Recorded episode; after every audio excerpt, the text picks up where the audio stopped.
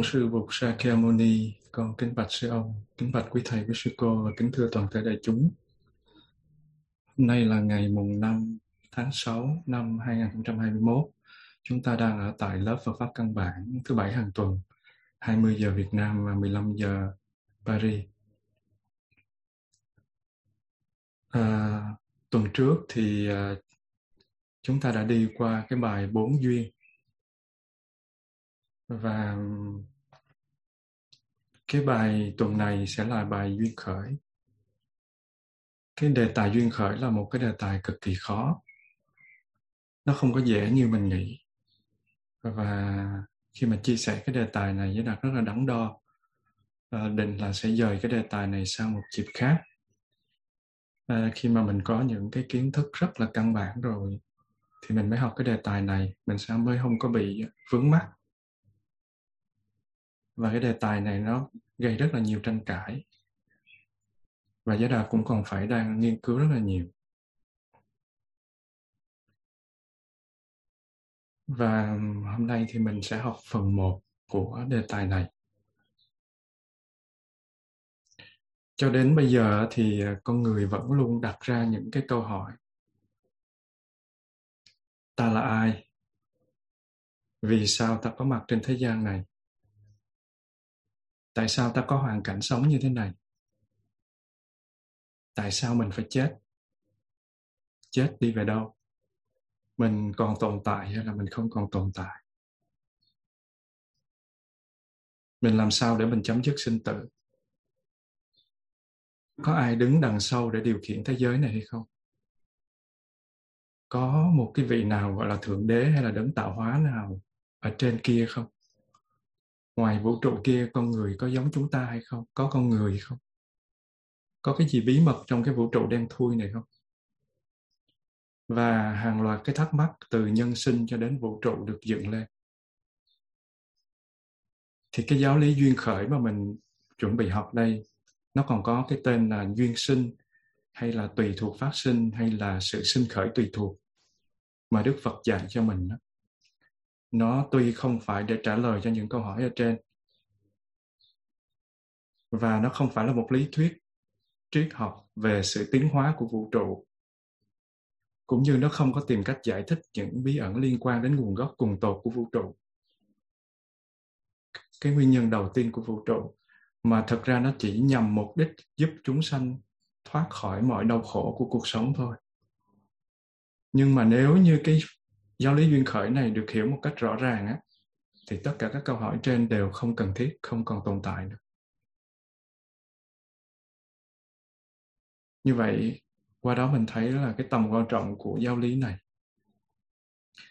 Như vậy, duyên khởi là gì? Duyên khởi là gì mà hiểu được nó, có thể trả lời cho tất cả những câu hỏi của nhân sinh vậy? Mình bắt đầu mình tìm hiểu. Thì lần trước ở trong cái bài bốn duyên, gồm có nhân duyên, tăng thượng duyên, đẳng vô gián duyên và sở duyên duyên mà chúng ta đã nhắc đến một cái định luật tên là gì? Định luật bảo toàn năng lượng. Nói cho đủ là định luật bảo toàn và chuyển hóa năng lượng. Đó là một định luật rất là cơ bản trong vật lý học, nó được phát biểu là năng lượng không tự nhiên sinh ra cũng không tự nhiên mất đi, nó chỉ chuyển hóa từ dạng này sang dạng khác hay từ vật này sang vật khác và từ đó chúng ta cũng có thể hiểu rõ là trong vũ trụ này, tổng năng lượng không hề thay đổi. Nó chỉ có thể chuyển hóa từ dạng năng lượng này sang dạng năng lượng khác thôi, từ hệ này sang hệ khác. Ví dụ như năng lượng chuyển động của nước thì nó chuyển hóa thành năng lượng điện, giống như thủy điện chẳng hạn. Hay là năng lượng điện nó chuyển hóa thành năng lượng thắp sáng bóng đèn, giống như là quang năng là năng lượng ánh sáng hay là nó chuyển hóa thành năng lượng để sưởi ấm cái căn phòng của mình, hoặc là nó làm lạnh cái cái thức ăn trong cái tủ lạnh của mình. Đó là nhiệt năng hay là năng lượng nhiệt, hoặc là nó chuyển thành năng lượng để nó chuyển động các máy móc, vân vân. Như vậy rõ ràng con người không có tạo ra được năng lượng, mà con người chỉ làm gì? Chuyển hóa các dạng năng lượng với nhau thôi. Và sự vật trên thế gian này nó cũng vậy. Sự vật hiện tượng trên thế gian này nó đều là như thế hết. Nó không có ngẫu nhiên sinh ra, nó cũng không có ngẫu nhiên mất đi. Nó chỉ đủ điều kiện thì nó biểu hiện thành dạng này và không đủ điều kiện thì nó biểu hiện thành dạng khác. Và cái gì chúng ta gọi là điều kiện, cái đó đạo phật gọi là duyên. Và lần trước chữ duyên mình định nghĩa là gì? Nó là vì cái đó hay là tùy thuộc vào hay là phụ thuộc vào và nói một cách dễ hiểu đó là điều kiện để, để làm cho phát sinh cái gì đó. Như vậy mình định nghĩa duyên sinh hay duyên khởi như thế nào? Sự biểu hiện hay sự phát sinh hay sự phát khởi của sự vật hiện tượng từ những điều kiện hay là chuỗi nguyên nhân kết quả thì gọi là duyên sinh hay là duyên khởi. Nghĩa là nói lại sự biểu hiện hay phát sinh hay là phát khởi của sự vật hiện tượng á nó được phát sinh từ những điều kiện hay là mình gọi là những chuỗi nguyên nhân kết quả đó đó. Thì cái đó gọi là duyên sinh hay là duyên khởi. Từ cái định nghĩa này thì cái luật duyên khởi nó vận hành như thế nào? Cái giáo lý này nó vận hành như thế nào? Trong cái chuỗi sự kiện xảy ra thì chúng ta thấy mỗi sự kiện là do một sự kiện ở trước đó xảy ra và nó tác động làm cho sự kiện này sinh khởi. Giống như là có mây thì nó sẽ có mưa. Mưa là bởi vì có mây. Nếu không có mây thì nó sẽ không có mưa. Và sau khi khởi sinh á, thì nó lại làm tác động cho điều kiện sau sinh khởi. Nó mưa cho nên nó ướt ướt đất. Nó ướt đường. Nó là cái cái cái nhân của cái điều kiện sau và là cái quả của cái điều kiện trước. Và mỗi cái hiện tượng xảy ra trên thế giới này á, đều dựa vào một cái chuỗi tùy thuộc hay là phụ thuộc lẫn nhau. Tức là nó không bao giờ xảy ra một cách độc lập nó luôn luôn gắn kết với những điều kiện khác. Không có cái gì sinh khởi mà nó không có nguồn gốc hay nguyên nhân của một sự kiện nào xảy ra trước đó cả. Hãy tìm là có hơn thế nữa, nếu mà không có một sự kiện xảy ra trước đó tác động hay làm điều kiện cho sự kiện này sinh khởi hay xảy ra thì điều kiện này nó cũng không thể xảy ra. Cũng như để đến lượt nó tác động hay làm điều kiện cho một sự kiện sau đó xảy ra. Và như thế, cái quá trình nó cứ diễn tiến liên tục, nhân quả liên tục liên tục và liên tục. Và mọi cái sự vật hiện tượng nó đều có thể được truy nguyên nguồn gốc nơi mà nó sinh khởi theo chiều từ dưới đi lên. Và cũng đều có thể truy tìm ra sự kiện hiện tượng khác vì nó tùy thuộc vào nó mà khởi sinh theo chiều, từ trên đi xuống. Có nghĩa là từ dưới đi lên có nghĩa là quả nhân quả nhân. Và từ trên đi xuống có nghĩa là nhân, quả nhân, quả. Nói tóm lại là gì? Một sự vật hiện tượng xảy ra, nó đều có thể truy tìm được nguồn gốc hay là nhân của nó ở phía trước nó. Cũng có thể truy ra sự vật hiện tượng là cái quả khởi sinh ra sau nó do tác động, do nó làm duyên. Như vậy, ở đây sự nghi vấn có thể được đặt ra là gì? Cái gì là nguyên nhân đầu tiên? Hay đến khi nào? Hay chỗ nào là nơi kết thúc? Chỗ nào là nguyên nhân kết thúc? Chỗ nào là nguyên nhân đầu tiên? Như vậy cái vấn đề này là một cái vấn đề liên quan đến nguồn gốc khởi thủy của của sự hiện tượng nói chung và của một chúng sanh nói riêng. Và thông qua cái điều này thì đức phật dạy như thế nào? Này các vị tỳ kheo, vòng luân hồi sinh tử là không có điểm khởi đầu để có thể nhận biết được. Một thời điểm khởi đầu, từ lúc chúng sinh lang thang và trôi dạt do bị chướng ngại bởi vô minh và bị trói buộc bởi dục vọng là không thể nhận biết được. Như vậy nếu mà mình quả quyết có một cái nguyên nhân đầu tiên, tất nhiên mình cũng phải đòi một cái quyền để biết được cái nguyên nhân đầu tiên ấy là từ đâu mà có. Bởi vì không có cái gì thoát khỏi sự chi phối của định luật, điều kiện và nguyên nhân hết. Tức là phát sinh do điều kiện hay nói cách khác là nó muốn phát sinh thì phải có điều kiện, phải có sự ủng hộ của các yếu tố khác. Thực sự không thể quan niệm được một cái khởi điểm. Không ai có thể đi ngược dòng thời gian tìm về cái điểm khởi nguyên của bất luận cái vật gì cả. Dầu là khởi điểm của một hạt bụi đi nữa, chứ nói gì đến là khởi điểm của loài người.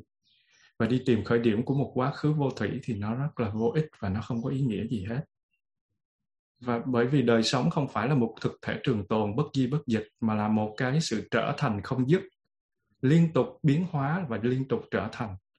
Và một sự trôi chảy luôn luôn liên tiếp của những biến đổi về tâm sinh lý.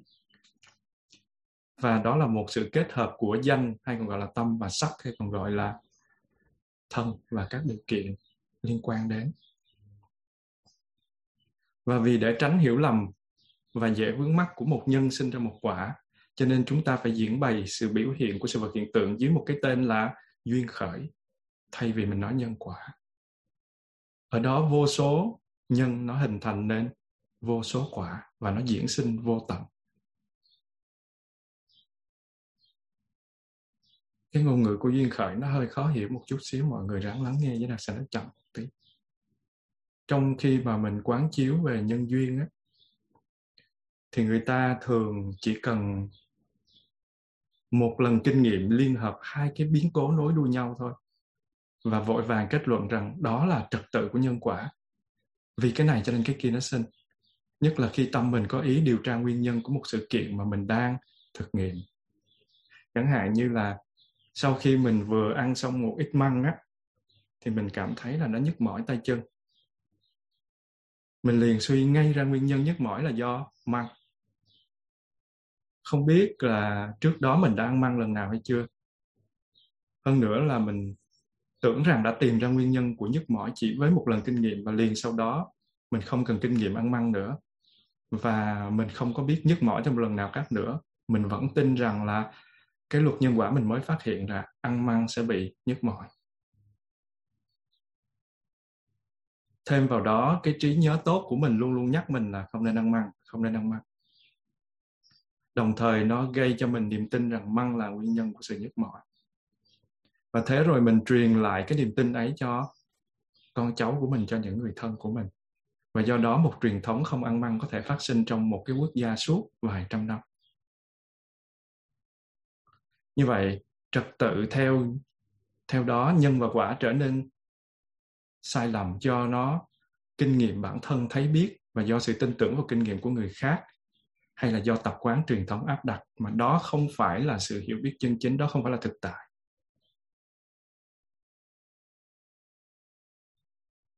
Cái lý duyên khởi khác với nguyên nhân trực tiếp. Mình thấy là với nhà triết học và một số cái người khác á, thì quy luật nhân quả được hiểu là nguyên nhân và kết quả là hai sự việc khác nhau là hai cái đối tượng khác nhau. Cái này nó sản sinh ra cái kia. Nhưng mà theo lý duyên khởi thì hai sự kiện không nên được xem là hai cái hoàn toàn khác biệt với nhau. Bởi vì sao vậy? Giữa chúng có một cái mắc nối liên hệ với nhau trong cùng một tiến trình. Không có sự tách biệt hay sự ngăn cách giữa giữa chúng. Trên thế gian không bao giờ có một cái sự việc tồn tại độc lập một cách đơn lẻ và cô lập hết. Một nguyên nhân hay một tác nhân tự bản thân nó không thể đứng một mình. Ví dụ như là đất sét đi. Đất sét là nguyên nhân làm ra cái bình. Ngày xưa người ta làm bình bằng đất sét. Nhưng mà bản thân một mình đất sét thì không thể làm ra cái bình được. Nếu mà mình không có nước để nhào nặng mình không có bàn xoay, thì mình không thể làm ra được cái bình. Mình không có ý định làm ra cái bình thì ngay cả dù là có một điều kiện cần nói ở trên, mình cũng không có cái bình. Tất cả những cái yếu tố ở trên nó phải có đủ thì cái bình nó mới được hình thành. Và nếu có một cái yếu tố nào mà không có tồn tại, không có đó, thì chắc chắn sẽ không làm ra được cái bình. Vì vậy sẽ không chính xác khi nói rằng đất sét là nguyên nhân làm ra cái bình. Dù có một cái đóng đất sét, đầy ở ngoài kia một cánh đồng đất sét, một vùng đất sét, một núi đất sét. Nhưng mà không liên quan gì đến sự ra đời của cái bình cả. Cách diễn đạt chính xác là gì? Nhờ vào đất sét mà cái bình được làm ra. Nhờ vào thôi, chứ nó không phải là cái để trực tiếp sinh ra cái bình. Mặc dù nó là nhân duyên, nhưng nó không phải là thứ trực tiếp sinh ra. Nhưng mà ngay cả đủ các yếu tố tác nhân là đất nước và bàn xoay và cả cái ý định làm ra cái bình nữa. Nhưng mà trong một cái quá trình phức hợp hơn khó khăn hơn thì chưa chắc cái bình nó được làm ra. Bởi vì trục bàn xoay nó bị bị ướt do thời tiết hay là nó tạo ma sát thường xuyên nó làm ảnh hưởng đến cái uh, cái độ cái cái tua của của cái bàn xoay á, thì người thợ cũng không thể làm ra một cái bình như mình muốn là cái bình cao được là không thể làm ra cái bình cắm hoa mà làm ra được một cái chén cắm hoa thôi là một cái chén nhỏ thôi. Như vậy nếu trục bàn xoay bình thường mà thêm một cái thuận duyên, thêm một cái tăng thượng duyên thì cái bình nó sẽ được làm ra. Nhưng mà cái trục bàn xoay nó bỗng nhiên nó không có bình thường, nó nó có một cái duyên nghịch, cho nên nó chỉ làm ra được một cái thứ gọi là cái chén thấp thôi. Và điều kiện trục bàn xoay nó trở thành nghịch duyên đối với cái bình và lại là thuận duyên đối với cái chén. Mặc dù ý của người làm ra là muốn có một cái bình cao để cắm bông và trong kinh đó, thì có khi đức phật dạy duyên khởi rất là đơn giản. Cái này có vì cái kia có cái này không vì cái kia không cái này sinh vì cái kia sinh và cái này diệt vì cái kia diệt. Mình xét trong cái lớp học Phật pháp căn bản này người chia sẻ có mặt vì sao vậy? Vì người nghe có mặt. Không có người nghe thì sẽ không có người chia sẻ và không có người chia sẻ thì không có người nghe. Và muốn chia sẻ mà không ai thèm nghe thì chia kiểu gì? Và muốn cho mà không ai thèm nhận thì nhận, thì cho kiểu gì?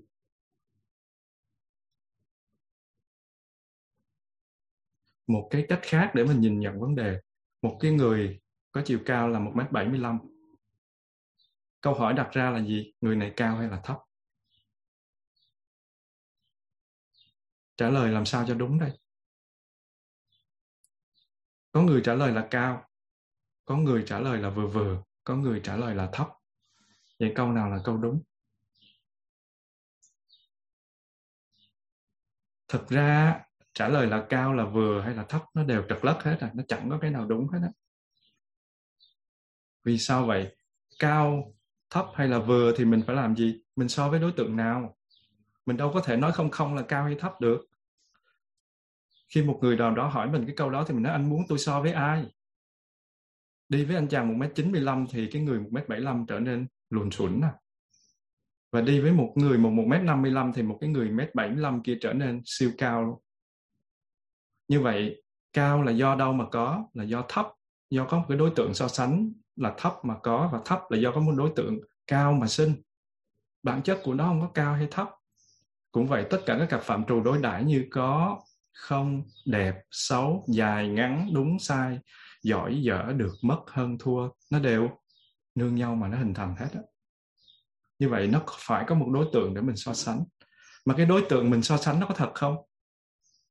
Nó luôn luôn chuyển biến.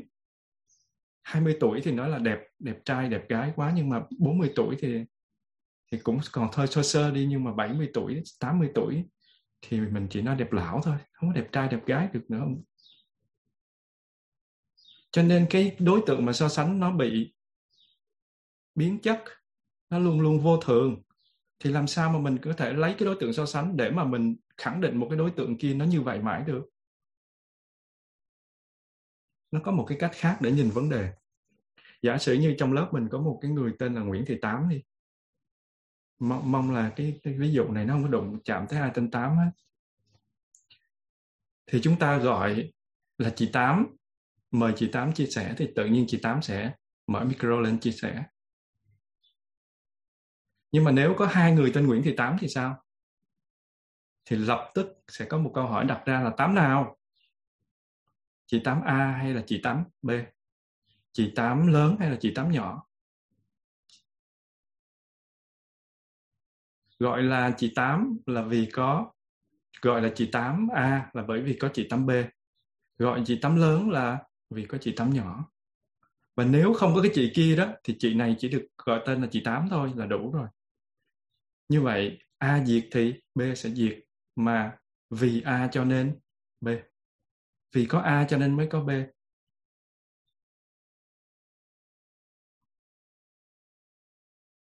Và có khi thì Đức Phật lại trình bày duyên khởi bằng dùng hình ảnh của một bó lâu giống như lần trước mình nói đó. gồm có ba cọng lâu nương vào nhau để đứng và cái bao lâu đó khi một trong ba cọng đổ xuống thì hai cọng còn lại nó cũng đổ theo. Và khi được hỏi là trong thân thể của chúng ta, bộ phận nào là bộ phận quan trọng nhất? Thì câu trả lời là gì? Có người sẽ bảo rằng là tim quan trọng nhất, tim ngừng đập thì mình sẽ chết. Nhưng mà có người trả lời, não cũng quan trọng nhất vậy nếu mà não chấm dứt, não mà nó chết thì mạng sống cũng chấm dứt thôi. Khi một người chết não thì gọi là chết thôi. Và ai cũng biết không thở vào vài phút là chết. Không thở ra vài phút cũng chết. Như vậy hư phổi cũng chết. Ai bị corona rồi báo cáo thử xem. Phải trợ bằng máy thở.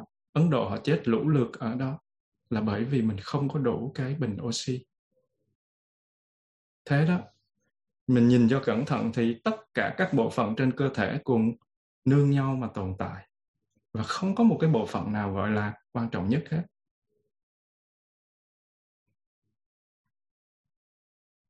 Khi mà hai vợ chồng bực bội cãi nhau á, thì xin đừng có nói cái câu là tất cả là tại anh hay tất cả là tại em. Mà là vì anh như thế này cho nên em mới như thế kia nhưng cũng vì em như thế kia cho nên anh mới như thế đó. Anh nó lại có một cái bối cảnh làm quá trình cho khối nhận thức này. Còn em á, cũng có một bối cảnh làm hậu thuẫn cho nhận thức kia. Cho nên sự mâu thuẫn giữa anh và em là kết quả của hàng loạt những chuỗi nhân duyên phức hợp. Chúng ta thường không có đủ tuệ giác để hiểu thấu cho nên không có chịu quán chiếu để thấy rõ nguyên nhân và cố ép làm sao cho phía kia phải chịu cái phần trách nhiệm. Một việc xảy ra là tại anh hay là tại em? Chứ không bao giờ là nhìn cho sâu cả.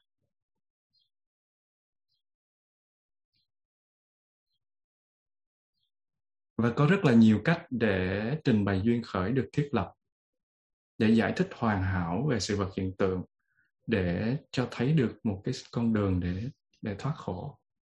Và trước khi mà mình à, đi vào bốn cái cách này thì xin có thỉnh chuông cho mọi người buông thư cái cái thương tâm.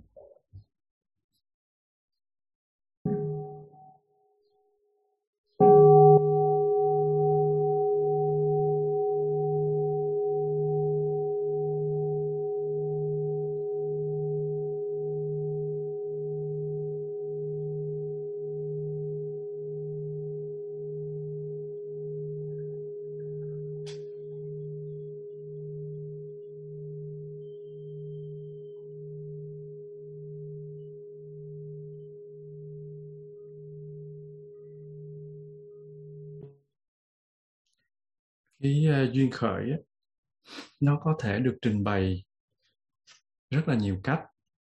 Và có bốn cái cách mà mình sẽ học. Cách thứ nhất đó là nghiệp cảm duyên khởi. Là duyên khởi nó nhìn từ góc độ của nghiệp. Cách thứ hai đó là a lại gia duyên khởi.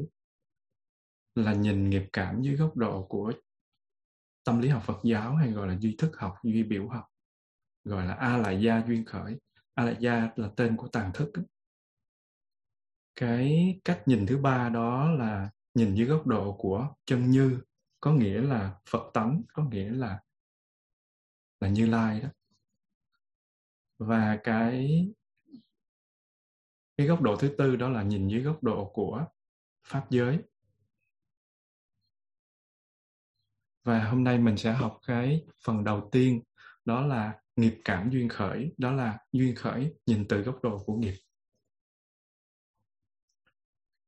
Để giải thích về nguồn gốc của khổ đau á, thì lý duyên khởi được trình bày dưới hình thức của 12 khoen nhân duyên.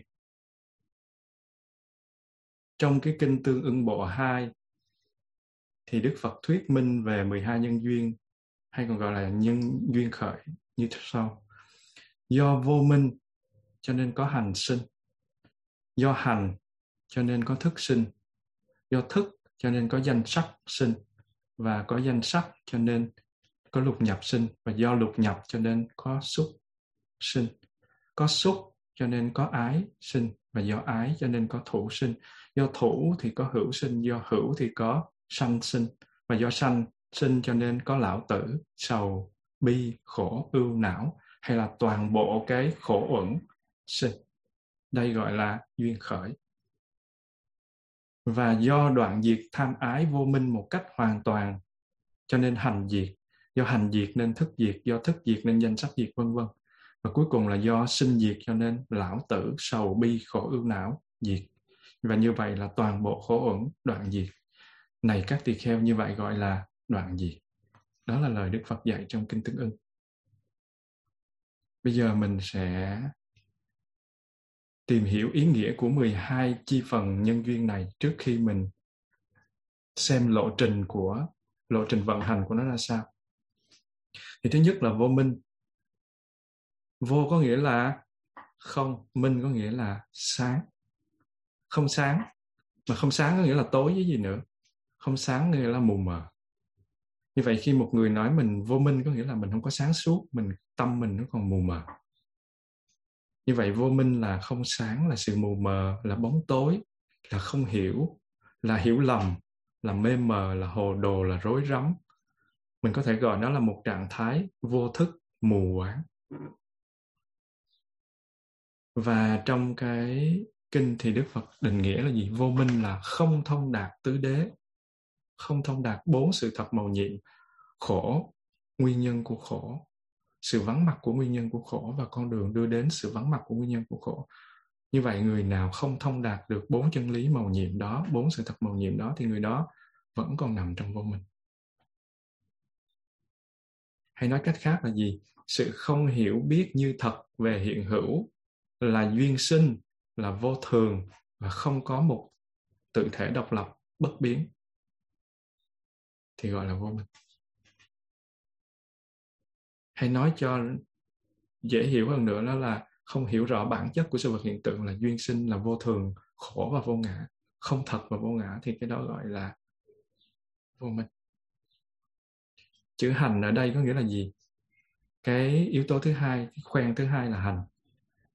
Hành ở đây nó không phải là chữ hành ở trong cái sắc thọ tưởng hành thức. Chữ sắc thọ tưởng hành thức nó có một phần liên quan, nhưng mà ở đây nó có một cái ý nghĩa riêng khác. Nó là một góc độ khác của chữ hành. Chữ hành trong cái sắc là tưởng hành thức thì chữ hành đó là tâm hành. Có nghĩa là những cái yếu tố nào cũng được phối hợp từ nhiều yếu tố khác. Cho nên nó gọi là hành, mà bởi vì nó thuộc về tâm thì gọi là tâm hành. Nó thuộc về sắc thì gọi là sắc hành. Và chữ hành kia có nghĩa là phần tâm hành. Còn cái chữ hành này, nó có nghĩa là gì? Động lực ở trong tâm. Nó là một nguồn năng lượng. Khi mà mình vô minh, mình không có hiểu biết, mù mờ, thì tất cả những, nó sẽ thúc đẩy, nó tạo ra một cái nguồn năng lượng, một cái động lực để thúc đẩy mình. Mình tạo nghiệp. Mình mình mình làm mà mình không có biết là nó sẽ đi về đâu như vậy, cái chữ hành này có nghĩa là động lực ở trong tâm của mình khi bị khuấy động lên bởi vô minh.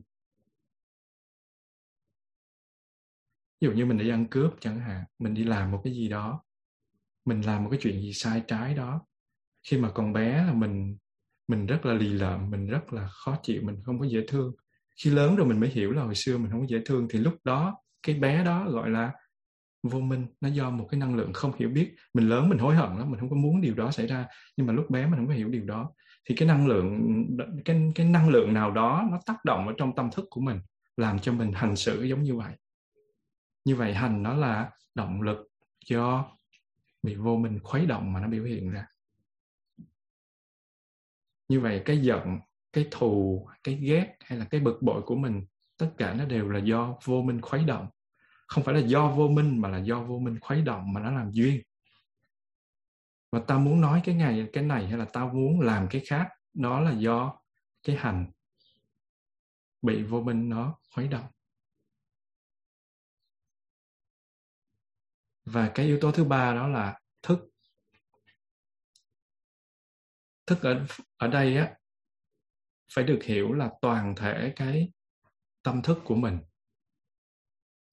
chữ thức này là chữ thức ở trong cái duy thức học đó. Vinyana đó là toàn bộ tâm thức của mình. Nó bao gồm cả cá nhân lẫn tập thể. Bao gồm ý thức và tàn thức, chủ thể và đối tượng. Tại sao gọi là cá nhân và tập thể? Là vì vì cái thức đó nói là cái thức, mình nghĩ nó là cái thức cá nhân của mình nhưng mà không. Sự hiểu biết, sự nhận thức của mình nó cũng do các cái cái sự nhận thức và hiểu biết của người khác mà hình thành nó có gọi là cái cái cộng cộng biểu đó. Cái thức chung và cái thức riêng chứ không phải là chỉ là cái thức riêng của mình đâu. Cho nên á, cái thức ở đây nó bao gồm cả cá nhân và tập thể, bao gồm ý thức và tàn thức luôn, bao gồm chủ thể và đối tượng. Chứ không phải là thức chỉ là cái chủ thể là nhận thức cái cái đối tượng mà không cả bao gồm đối tượng trong đó. Và trong giai đoạn khởi đầu của một cái em bé một thai nhi ấy, nó hình thành lên một cái thai, cái phôi thai ấy, thì thức nó gọi là kiết sinh thức. Nó kết lại để nó đi tái sinh. Thì cái thức đó gọi là kiết sinh thức hay là thức tái sinh. Cái yếu tố thứ tư ở trong 12 nhân duyên cái khoen này gọi là danh sắc. Danh nó tiếng tiếng Pali là nama và sắc là rupa. Nama rupa có nghĩa là danh sắc cái chữ sắc ở đây á, là phần vật lý. Chữ sắc ở đây nó không chỉ là cái hình hài của mình. Sư ông dịch trong chữ sắc là hình hài nó là sư ông dịch theo, để cho chúng sanh thôi. Nhưng mà chữ sắc bản chất của nó nó bao gồm tất cả sự vật hiện tượng có liên quan đến đến vật lý và sinh lý. Mình có cái thân này đâu phải mình muốn tồn tại cái sắc này là tồn tại đâu. Nó phải có các cái điều kiện để cho nó tồn tại. Như vậy sắc nói chung là tất cả sự vật hiện tượng mà mình có thể rờ mó được, cầm nắm được, nhìn thấy được. Chứ không phải chỉ là hình hài. Và danh có nghĩa là phần tâm lý. Tại sao phần tâm lý mà gọi là danh? Danh tiếng hán nó có nghĩa là cái tên. Danh xưng hay là thanh danh hay là danh vọng. Cái chữ danh đó có nghĩa là cái tên. Và cái tên nó vì tâm nó không có rõ ràng, nó là một cái thể trừu tượng, không gọi được tên. Cho nên nó chỉ có một cái tên thôi mà không nắm bắt được nó, cho nên người ta dùng nó như là một chữ có ý nghĩa là tâm. Và người ta gọi danh đó chính là tâm hay là một phần tâm lý. Và sắc có nghĩa là phần sinh vật lý. Như vậy, danh sắc với con người thì sắc là cơ thể, là hình hài, cơ thể vật chất, và các giác quan và chức năng của chúng còn danh là các tâm phụ thuộc, hay mình gọi là tâm sở. Giống như là xúc tác ý, thọ, tưởng, tư mình đã từng học. Giống như là buồn, giận, thương, ghét, vân vân vân vân. Và cái yếu tố thứ năm là lục nhập. Lục có nghĩa là xấu, mà nhập có nghĩa là vào, phối hợp với nhau. Lục nhập là xấu cái nơi, người ta còn gọi là xấu cái xứ. Và nó là sự tương tác giữa sáu nội xứ và sáu ngoại xứ, hay còn gọi là sáu cái căn, sáu giác quan, mắt, tai, mũi, lưỡi, thân ý. Và đối tượng của nó là gì? Hình ảnh, âm thanh, hương vị, mùi vị, sự xúc chạm và ý tưởng. Như vậy, nó có một cái sự tương tác giữa sáu căn và đối tượng thì gọi là lục nhập. Hai bên nhập lại với nhau thì gọi là lục nhập. Căn và đối tượng của căn cơ quan và đối tượng của cơ quan, giác quan và đối tượng của giác quan. Và khi mà nó nhập lại với nhau thì nó sẽ chạm lại. Giống như là mình lấy hai cái ngón tay, mình để như thế này, hai cái này gọi là lục nhập. Khi nhập vào nhau thì nó sẽ tạo ra xúc, sự tiếp chạm, sự xúc chạm, thì gọi là xúc. Như vậy, cái yếu tố thứ sáu hay cái khoen thứ sáu trong 12 nhân duyên đó là xúc đó là sự gặp gỡ, sự tiếp xúc giữa, sự giao thoa giữa chủ thể và đối tượng, hay còn gọi là căn và trần, hay còn gọi là giác quan và các đối tượng của nó. Nói rõ hơn, xúc chính là sự tiếp xúc giữa con người và thế giới thông qua sáu giác quan. Mắt mình tiếp xúc với hình ảnh, tai mình tiếp xúc với âm thanh, mũi mình tiếp xúc với mùi, vân vân và vân vân và khi tiếp xúc thì nó sẽ sinh ra cái gì? Cảm giác. Mình tiếp xúc với cái bàn thì mình sẽ sinh ra cảm giác là nhám nhám. Mình tiếp xúc với cái ly nước thì mình cảm giác là ướt ướt. Nhưng mà cái cảm giác đó, nó nó là phản ứng tâm lý phát sinh khi mà khi mà sáu đối tượng của mình, nó được sáu cái giác quan của mình tiếp xúc. Và như vậy, cái thọ này nó có mấy loại cảm thọ? Có ba loại cảm thọ. Thông thường người ta chia làm ba, có người chia làm bốn. Ba loại cảm thọ là cảm thọ dễ chịu, cảm thọ khó chịu và cảm thọ trung tính. Cảm thọ dễ chịu người ta gọi là lạc thọ, cảm thọ khó chịu người ta gọi là khổ thọ và cảm thọ trung tính người ta gọi là xả thọ. Có nghĩa là cảm thọ không có khổ, không có lạc. Và có một cái cảm thọ khác là vừa khổ vừa lạc. Giống như là mình bị ngứa thì mình gãi. Gãi thì nó nó đau, nhưng mà nó đã ngứa, vừa vừa vui mà vừa buồn nữa. Giống như mình bị mỏi mà người ta bóp thì mình vừa mỏi là mình khó chịu, mà mình được bóp thấy nó thoải mái là dễ chịu. Như vậy, mình đang xét chỉ ba loại cảm thọ thôi, đó là cảm thọ dễ chịu, khó chịu và và không khó chịu, không dễ chịu. Đây là chất liệu mà con người ta để lấy ra xây dựng những giá trị gọi là hạnh phúc và khổ đau á. Mọi người đừng khinh thường chữ này nhé. Những cái hạnh phúc, khổ đau hay bất hạnh là người ta lấy ra để xây dựng. Người ta cho nó một cái giá trị đó. Thực ra, nó là do duyên sinh, nó luôn luôn thay đổi và nó không hề cố định. Mình nói tôi hạnh phúc quá, có nghĩa là gì? Tôi vừa trúng số cái tôi hạnh phúc. Thí dụ như tôi đi dạy mà học sinh nó nghe lời, nó vui tôi có một cái cảm giác thoải mái thì tôi nói là tôi hạnh phúc. Nhà tôi tôi đi, người ta bị covid, người ta phải đi làm, người ta thất nghiệp, tôi có tiền ngồi nhà ăn. Tôi có một cái cảm giác thoải mái, cái đó là thọ. Và cái hạnh phúc á, hay là cái khổ đau hay cái bất hạnh để nó đều từ cảm thọ mà xuất phát đó, cẩn thận. Và khi mà tu á, thì cái chữ thọ này là tu ngay chữ thọ này. Và chặt phá 12 cái khoen nhân duyên này cũng phải chặt ngay chữ thọ. Đó là một cách một cách tu chữ tiếp theo đó là chữ ái. Mình gọi đủ là ái dục hay còn gọi là khát ái. Ái là thương, là sự vướng mắc, là sự yêu thích, là sự tham luyến. Bởi vì nó khát khao, nó giống như khát nước vậy, cho nên người ta gọi là khát ái. Uống mà nó không có hết khát, uống càng uống nó càng khát uống như nước muối vậy nhưng mà mà khác mà uống nước đường hay là uống nước muối vậy cho nên gọi là khác ái. Và cái sự vướng mắc, cái sự yêu thích, cái sự tham luyến này nó gồm có ba dạng.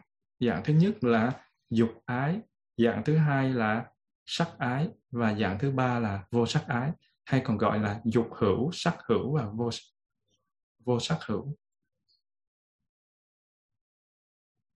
Nhưng mà cái chữ hữu thì nó mình sẽ um, mình sẽ bàn ở phía sau. Nó có một những phần giống nhau nó cũng phần khác nhau. Ở đây mình nói là dục ái sắc ái và vô sắc ái. Tại sao mình gọi là dục ái?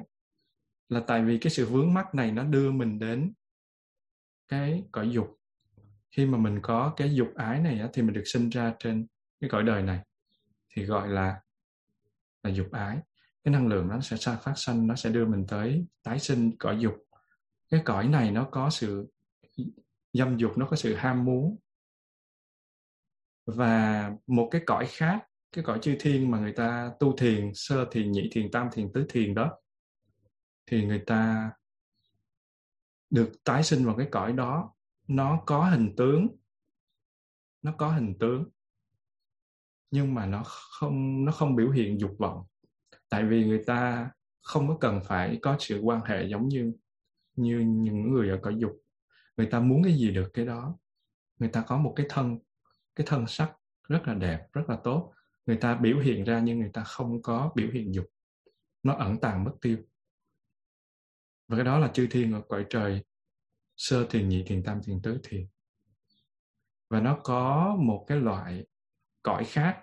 Ở đó người ta ngồi thiền, người ta ngồi thiền, chứng quả là định thứ năm, định thứ sáu, định thứ bảy, định thứ tám của vô vô xác định. Có nghĩa là không vô biên xứ, thức vô biên xứ, vô sở hữu xứ và phi tưởng, phi phi tưởng xứ. Thì bốn cái cõi đó sẽ được sinh vào cái cảnh trời vô sắc. Ở đó người ta chỉ có tưởng hoặc là người ta không có tưởng. Nhưng mà thần tướng thì không biểu hiện ra. Và cái vị mà làm thầy của thái tử Siddhartha, có nghĩa là Đức Phật sau này là ngài Alara Kalama và ngài Uddaka Ramaputta là hai cái ngài đạt được hai cái cảnh giới cao nhất, đó là vô sở hữu xứ và phi tưởng vi phi tưởng xứ, và tái sinh lên cái cảnh này, cõi trời này. Và chính vì thế cho nên Đức Phật không có vào cảnh giới này để độ cho họ được. Và khi mà mình có người thì mình muốn tái sinh làm cõi dục, mình muốn có những cái dục vọng, cái quan hệ. Nhưng mà có người thì nói tôi chỉ muốn, tôi không có muốn cái điều đó, nhưng mà tôi muốn được hiện hữu. Tôi không có muốn tôi vắng mặt trên thế giới này, tôi muốn được hiện hữu. Hiện hữu một cách rất là thoải mái. Và nếu người ta tu thì người ta đạt cái cảnh giới đó.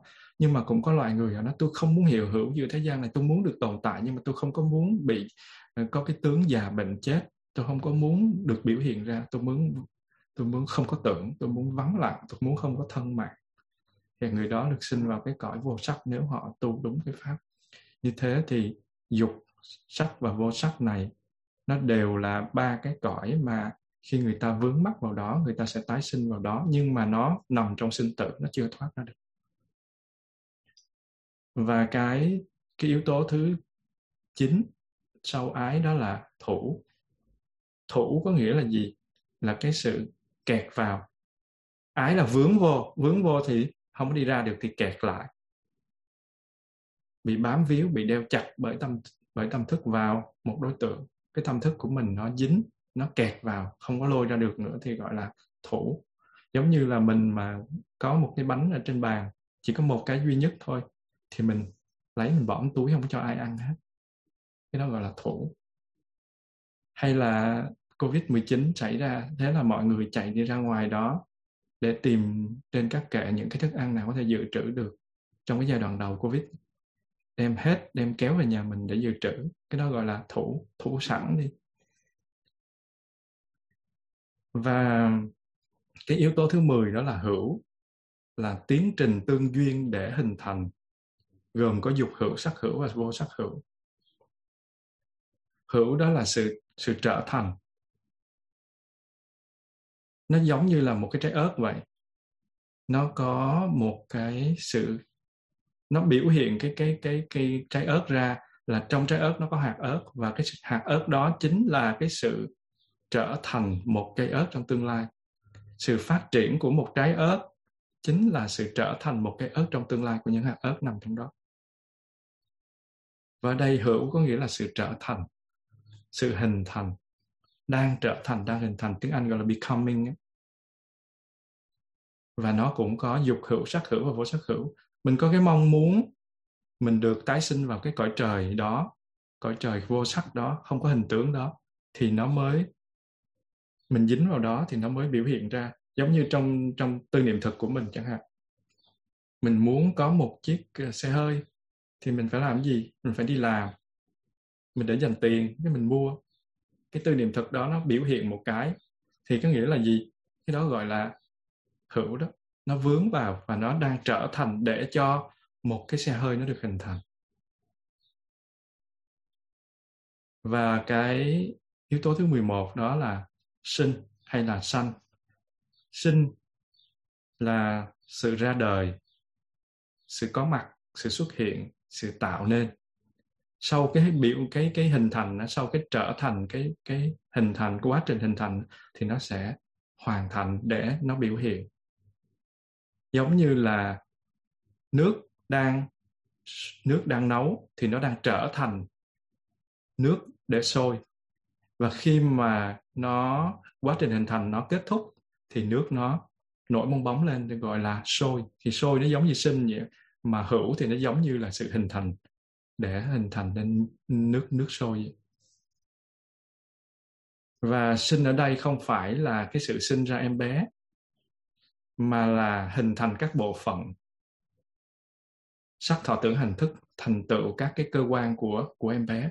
Nghĩa là không phải đợi lúc mà nó nó đi ra khỏi bụng mẹ thì mới gọi là sinh. Ngay lúc nó tạo thành phôi, ngay lúc hai cái tế bào của cha và mẹ tinh trùng và trứng gặp nhau thì nó đã là sinh rồi.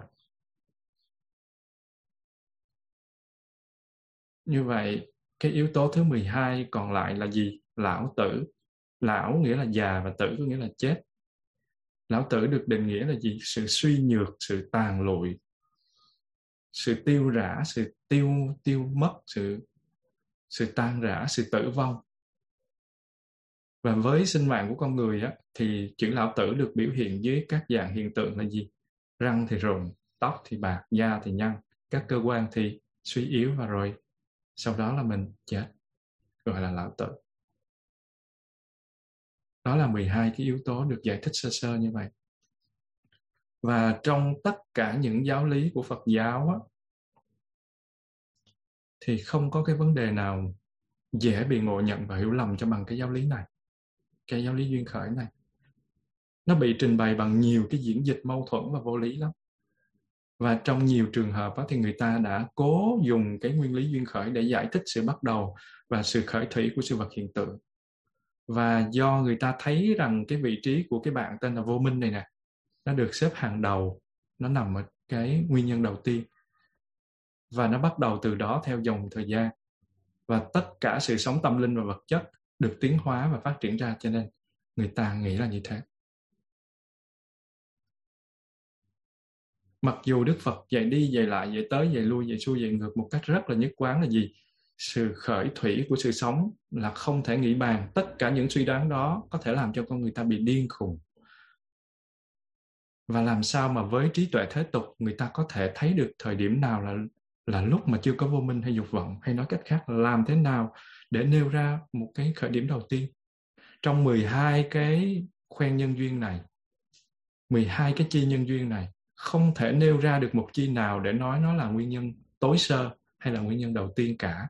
Bởi vì cả 12 chi này nó tạo thành một vòng tròn liên tục mà người ta gọi là bánh xe sinh hóa hay còn gọi là bánh xe luân hồi. Nó là một vòng tròn chứ nó không phải là đường thẳng. Và người ta có thói quen coi thời gian như là tiến hành theo một đường thẳng từ quá khứ vô vô cùng ngang qua hiện tại rồi đến vị lai vô tận. Có nghĩa là theo một đường thẳng như thế này thế nhưng đạo phật coi thời gian là một vòng tròn không có khởi đầu và không có chấm dứt, và thời gian là tương đối. Thời gian sinh ra là do không gian có mặt, do vật chất có mặt. Không gian sinh ra là bởi vì có thời gian, nó nó tương đối, nó phối hợp với nhau mà để sinh ra. Và để cho con người thấy được những nguyên nhân và những cái điều kiện, hay còn gọi là nhân duyên tạo ra khổ ngay trong cái hiện tại và tương lai nó tương tục và nó liên tục thì chỉ có thể dùng cái giáo lý duyên khởi này để biết được cái nguồn gốc và nguyên nhân của khổ thì mới có thể hy vọng chuyển hóa được khổ mà thôi. Và đức phật thiền quán về sự chết, sự già và sự khổ. Và khi đó đức phật truy nguyên cái cái giáo lý duyên khởi này ngược dòng theo chuỗi sự kiện của của nó. Có nghĩa là thay vì vô minh, hành, thức, danh sắc, lục, nhập, xúc, thọ, ái, thủ, hữu sinh và lão tử.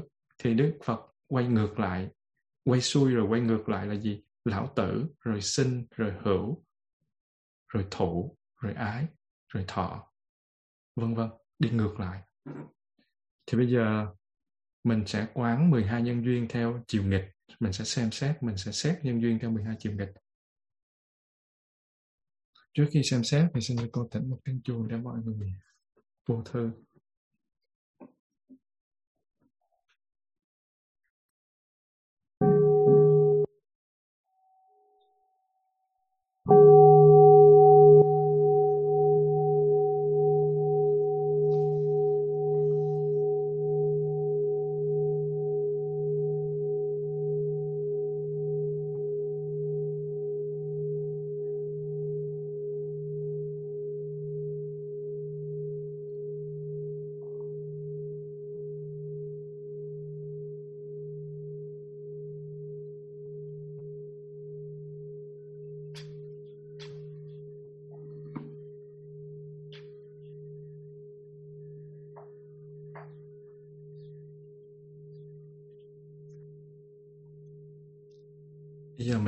Tìm hiểu từng chặng của vòng duyên khởi này.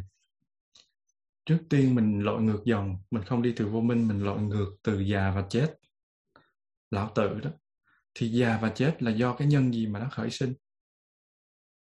tại sao mình có già và chết tức là do đâu mà mình có già và chết già và chết là tùy thuộc vào sự sinh ra nếu mà mình không được sinh ra thì mình không có già chết đâu và cái gì nó được sinh ra thì nó cũng đều phải chuyển hóa. Nó hư hoại và nó tàn lụi rồi nó hoại diệt. Như vậy sau khi một người được sinh ra, hay nói chính xác là khi mà thai nhi nó bắt đầu hình thành, thì theo sau là sự già và sự chết. Và giống như nhà thơ Xuân Diệu nói là gì?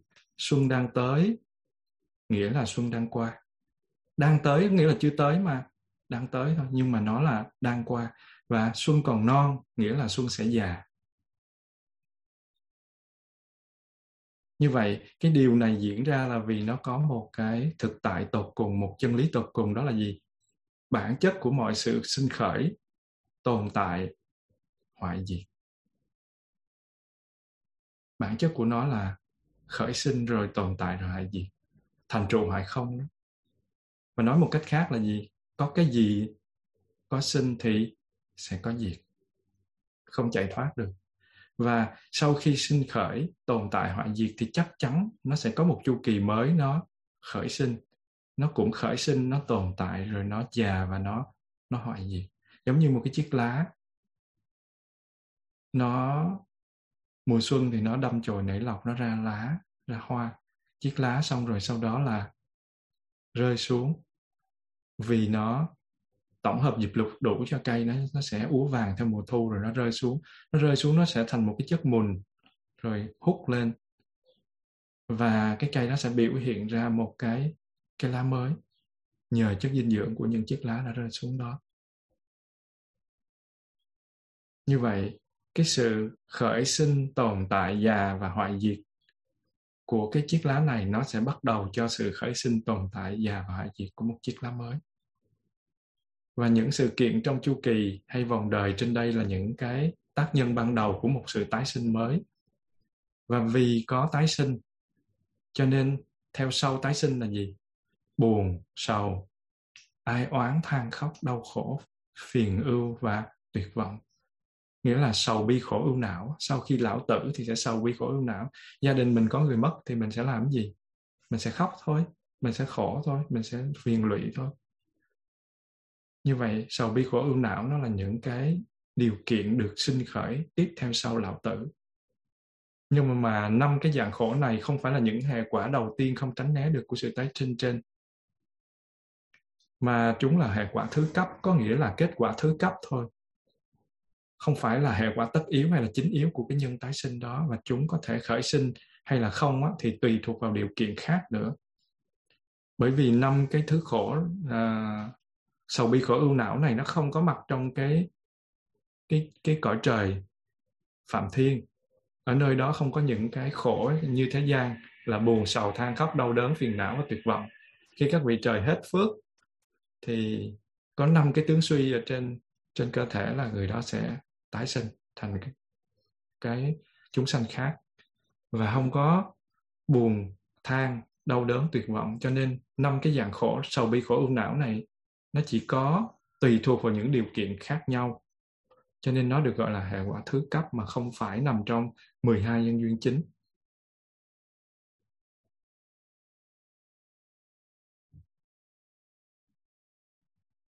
Rồi mình xét đến cái yếu tố thứ hai. Yếu tố thứ nhất á, là lão tử là do sinh mà mà hỗ trợ mà hình thành. Bây giờ như vậy sinh nó do cái gì? Do nhân gì mà nó khởi lên? Do duyên gì mà nó có có mặt? Như vậy tùy thuộc vào sự hình thành hay là sự trở thành mà nó có nó có sinh. Có một cái gì đó đang trở thành nó có một sự trở thành thì nó mới biểu hiện ra. Giống như là trong cái đầu của mình có một chiếc xe hơi, mình muốn mua một chiếc xe hơi. Cái tư niệm thực mình có có nghĩa là nó đang hình thành, nó đang hình thành. Và khi mà các duyên nó hội đủ một cái, thì mình ra mình trả tiền mình lấy một chiếc xe hơi. Lexus hay là Lamborghini hay Ferrari gì cũng được. Về, thì cái đó gọi là gọi là sinh. Và nó được nó được cái gọi là hữu mà có. Nó phải có sự trở thành. Như vậy cái yếu tố ở đây là hữu. Và sự sinh thành trái ớt chính là sự hình thành các hạt ớt mang mầm của một cây ớt sẽ được sinh ra. Và muốn cái gì nó biểu hiện ra thì phải có sự hình thành, sự trở thành thì nó mới biểu hiện.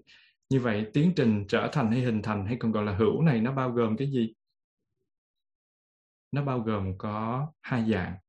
Dạng thứ nhất đó là cái quá trình trở thành này do nghiệp do nghiệp. Nó mang theo nghiệp và nó có thể gọi là nghiệp hữu. Tại sao nó gọi là nghiệp hữu? Là tại vì cái sự trở thành này nó do nghiệp. Nó do nghiệp chi phối cho nên gọi là nghiệp hữu. Nó rất là giống cái từ hành của của 12 nhân duyên nhưng mà nó khác một chút, nó khác thế nào thì mình sẽ phân tích sau. Và cái từ hành kia cũng do động lực của nghiệp. Cái từ nghiệp này nó cũng, cái từ hữu này nó cũng do động lực của nghiệp. Và cái quá trình do nghiệp này nè, hay còn gọi là nghiệp hữu này nè, nó là một cái mặt chủ động của sự hiện hữu nghiệp này nó là một động lực dẫn dắt tạo ra tái sinh trong các cảnh giới luân hồi, và nghiệp nó là những cái hành động có tác ý. Nó từ nghiệp tạo ra sức mạnh, còn gọi là nghiệp lực là sức mạnh của nghiệp. Và nó gọi là nghiệp hữu vì sao vậy? Vì sự hiện hữu hay nói cách khác là sự hình thành do nghiệp tạo điều kiện mà nó phát sinh. Và cái quá trình thứ hai ở bên trên là mặt chủ động của sự hiện hữu thì bên dưới đó là mặt thụ động, là nghiệp quả của sự hiện hữu. Có nghĩa ở trên là nhân. Vì tạo tác như thế, vì cái năng lượng thúc đẩy như thế, cho nên nó ra như thế, thì dưới là kết quả của nó. Nó là nó là kết quả thụ động của sự hiện hữu. Như vậy, cái sự trở thành có nghĩa là quá trình tạo nghiệp hay là quá trình hình thành nghiệp, nó dẫn tạo các điều kiện cho sự tái sinh và từ cái nghiệp mà dẫn đến tái sinh. Có nghĩa là chừng nào mà mình còn tạo nghiệp, còn mang nghiệp là còn dẫn đến tái sinh. Hay nói cách khác là không có nghiệp dẫn thì sẽ không có tái sinh. Tái sinh là có nghiệp dẫn. Và đức phật dạy là gì? Những cái hành động xấu hay là nghiệp bất thiện thì nó dẫn đến tái sinh vào những cảnh giới xấu, cảnh giới khổ đau. Và những cái hành động tốt hay là thiện nghiệp thì nó dẫn đến tái sinh vào những cái tình trạng hay cảnh giới tốt hạnh phúc về mặt vật chất lẫn tinh thần. Và những cái hành động mà nó điềm tĩnh, bất động, giống như người ta tu tập thiền định, nghiệp bất động, thì sẽ dẫn đến tái sinh vào các cảnh trời của sắc và vô sắc. Và theo đức phật thì tất cả các chúng sanh đều mang nghiệp riêng. Và những sự mà tạo tác cố ý, hay còn gọi là hành đó, thì luôn luôn xuất hiện trong từng hành động từng lời nói, từng tâm ý, hay gọi là ba nghiệp thân miệng ý của mỗi người. Và trong trường hợp một a la hán thì những cái hành vi tạo tác đó nó không bị đính kèm bởi dục vọng. Trong mỗi sát na tạo tác, có nghĩa là nó hoàn toàn biến mất, nó không để lại dấu vết và nó không có bị chuyển thành nghiệp. Vì vậy nó không có thúc đẩy tái sinh đối với những vị a la hán do đó những vị a la hán gọi là vô sinh. Vô sinh không có phải là mất khả năng sinh sản mà là vô sinh là không còn tái sinh nữa. Vậy là theo cái nghĩa trên thì mình hiểu ra một điều quan trọng là gì? Sự hiện hữu do nghiệp hay nghiệp hữu là điều kiện để thúc đẩy làm ra sự tái sinh.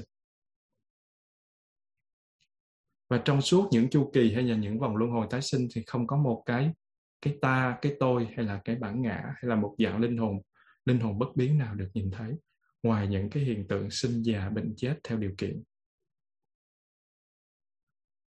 Mình xét cái yếu tố thứ ba là sự trở thành của nghiệp hữu.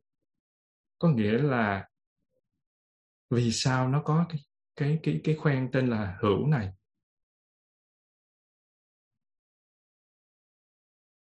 Cái tiến trình trở thành nghiệp hữu nó tùy thuộc vào sự dính chấp mà có nếu như mà mình muốn mua một chiếc xe cái ý nó phát khởi nhưng mà mình buông ra mình không có làm nữa. Hay là mình đi gửi tiền ngân hàng mà mình cancel nó đi. Thì nó đâu có đưa tới cái việc là người ta sẽ nhận được số tiền đó. Cho nên á cái tiến trình trở thành á, nghiệp hữu thì nó phải phụ thuộc vào sự dính chấp có nghĩa là giữ giữ. Có nghĩa là gọi là thủ phải giữ cái ý đó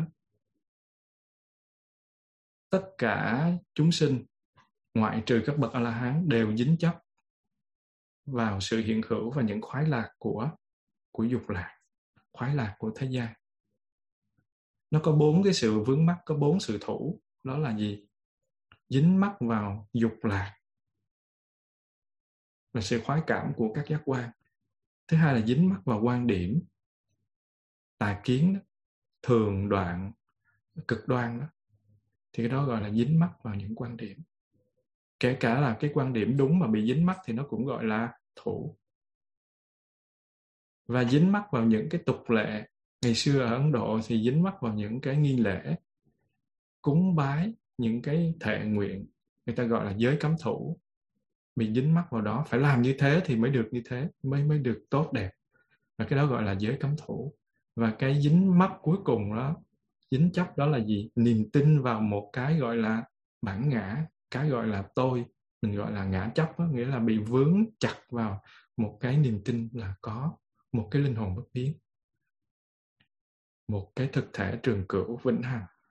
Và cái sự vướng mắc này hay còn gọi là thủ không thể làm điều kiện trực tiếp cho tiến trình tái sinh được mà nó chỉ là điều kiện cho sự tạo nghiệp mới tiến trình nghiệp hữu hay trở thành thôi. Có nghĩa là không phải mình nói là à, thủ nó sinh ra hữu mà là vì cái này cho nên nó làm điều kiện cho cái kia có mặt thôi chứ không phải là nó sinh ra trực tiếp.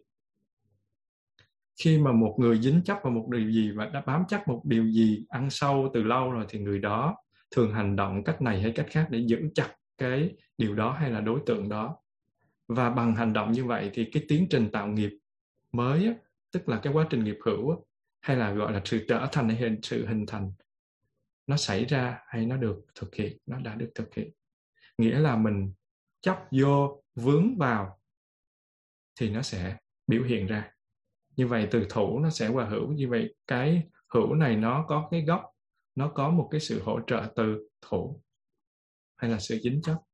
Như vậy cái từ thủ này nó phụ thuộc vào cái gì để nó có mặt? Tại sao phải vướng chấp? Sự dính chấp này nó thuộc vào, nó vướng vào, nó tùy thuộc vào dục vọng mà có. Nó có ba là dục vọng, gọi là ái đó, là dục vọng ở khoái lạc, giác quan, gọi là dục ái. Dục vọng muốn được liên tục hiện hữu thì gọi là hữu ái, hay gọi là sắc ái.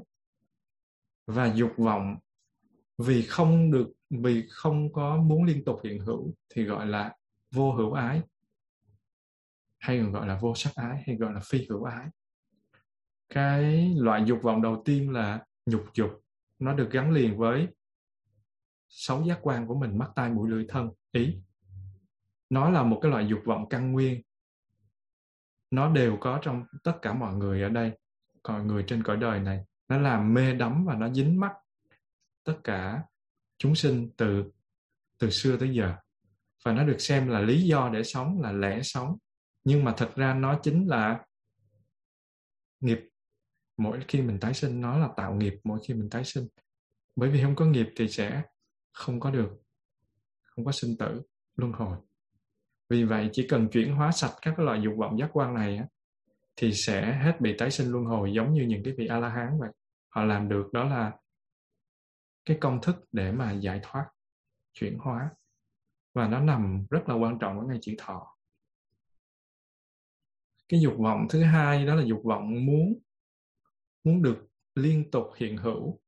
Nó cũng là một loại dục, nhưng mà nó đi kèm với một cái quan điểm về bản ngã, vì cho rằng là có một linh hồn bất biến, một thực thể trường cửu thường hằng bất diệt trong kiếp này và chuyển qua kiếp khác.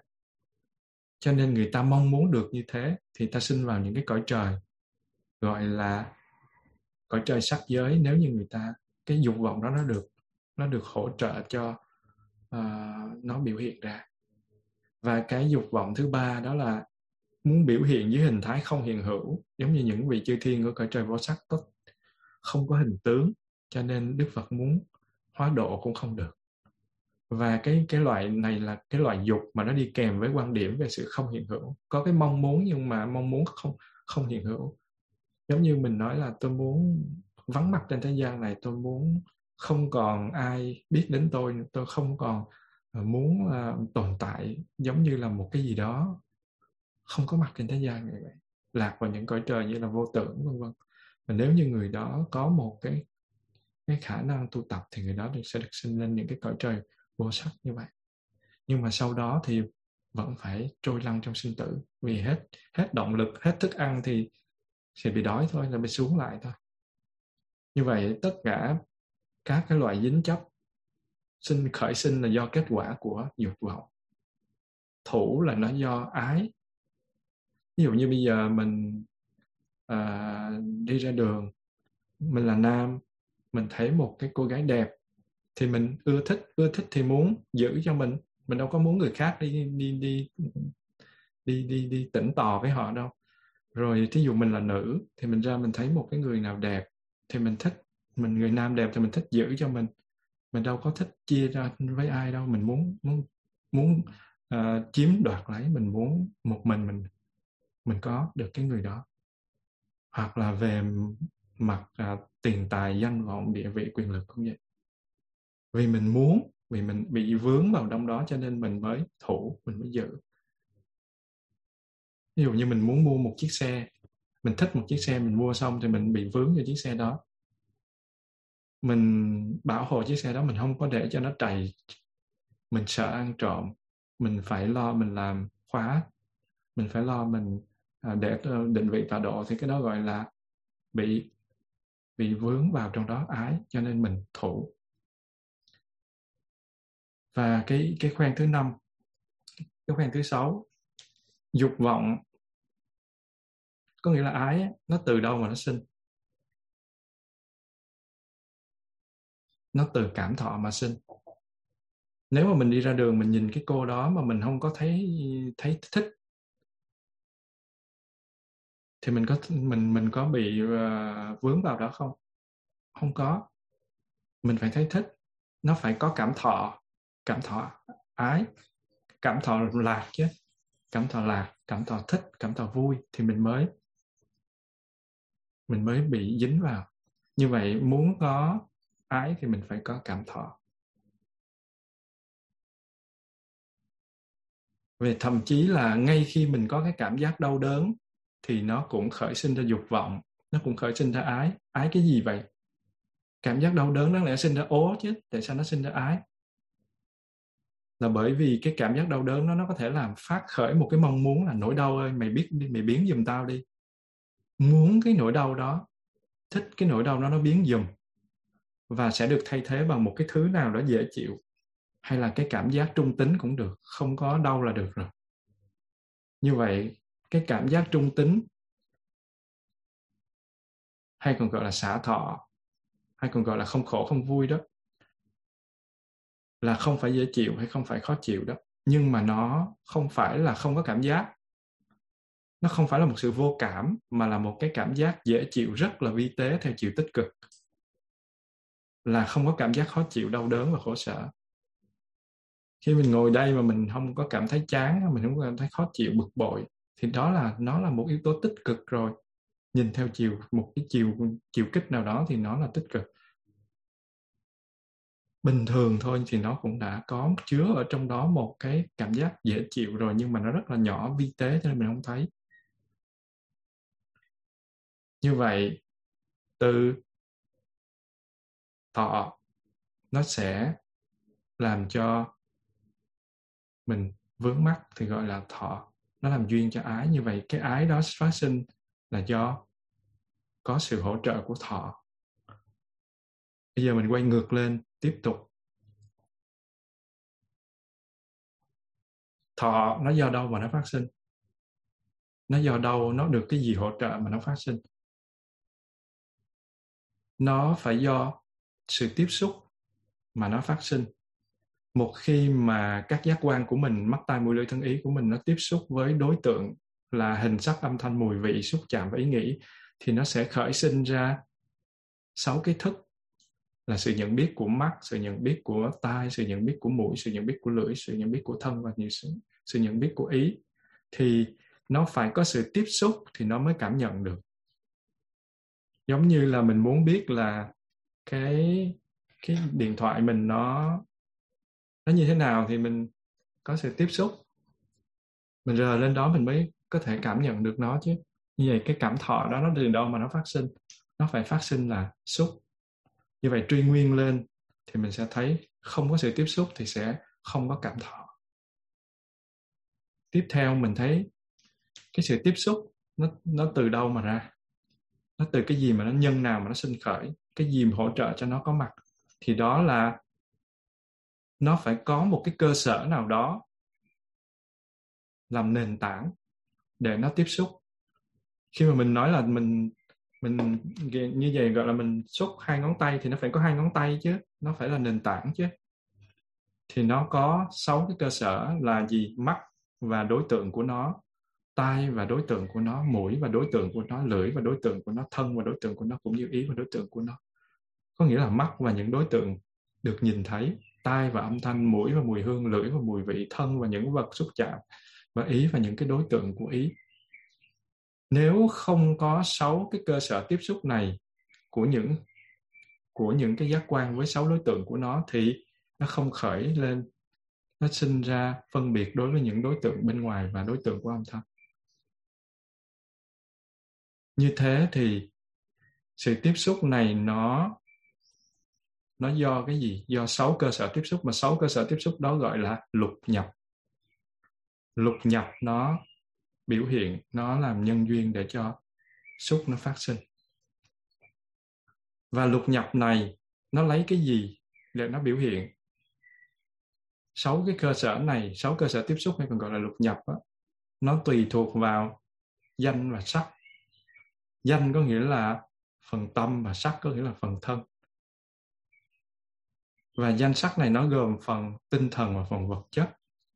Sáu cái cơ sở tiếp xúc kia có nghĩa là nhập, nó bao gồm năm cặp giác quan thuộc về thân, đó là mắt, tai, mũi, lưỡi, thân, đối với đối tượng của nó. Và cùng với một cặp giác quan thuộc về về tâm, về ý và đối tượng của nó. Hay nói cách khác là gì? Lục nhập hay là sáu cơ sở tiếp xúc đó nó bao gồm sáu giác quan và sáu đối tượng của nó.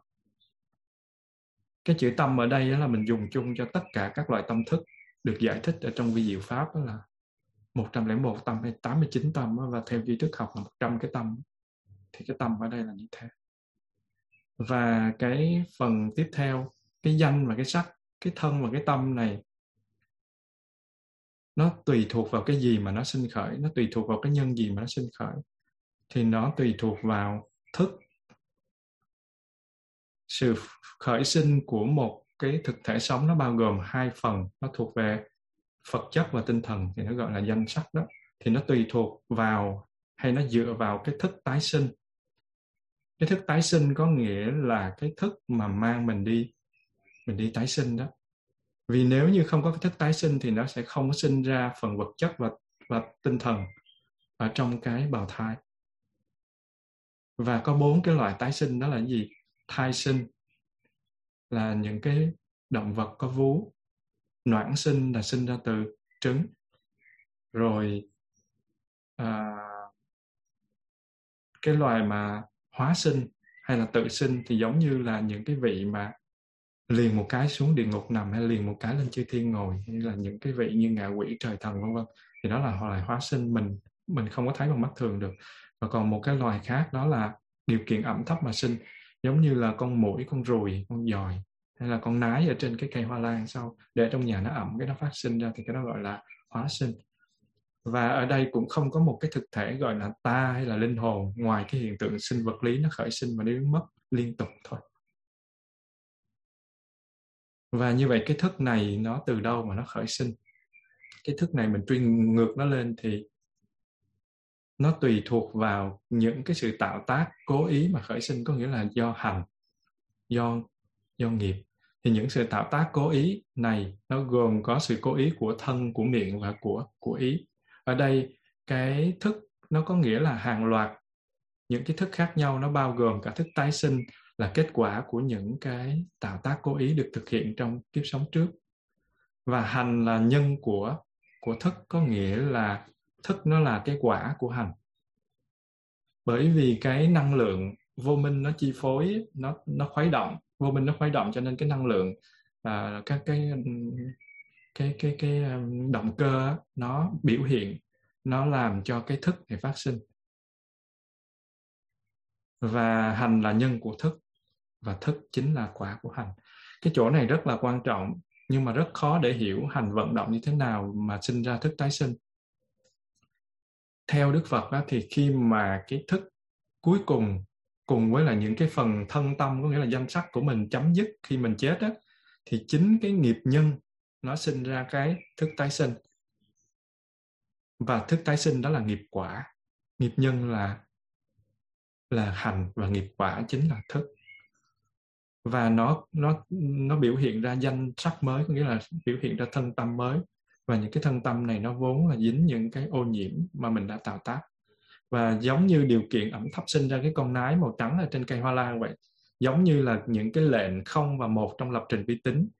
Và những cái hình ảnh âm thanh chương trình được phát sinh đó.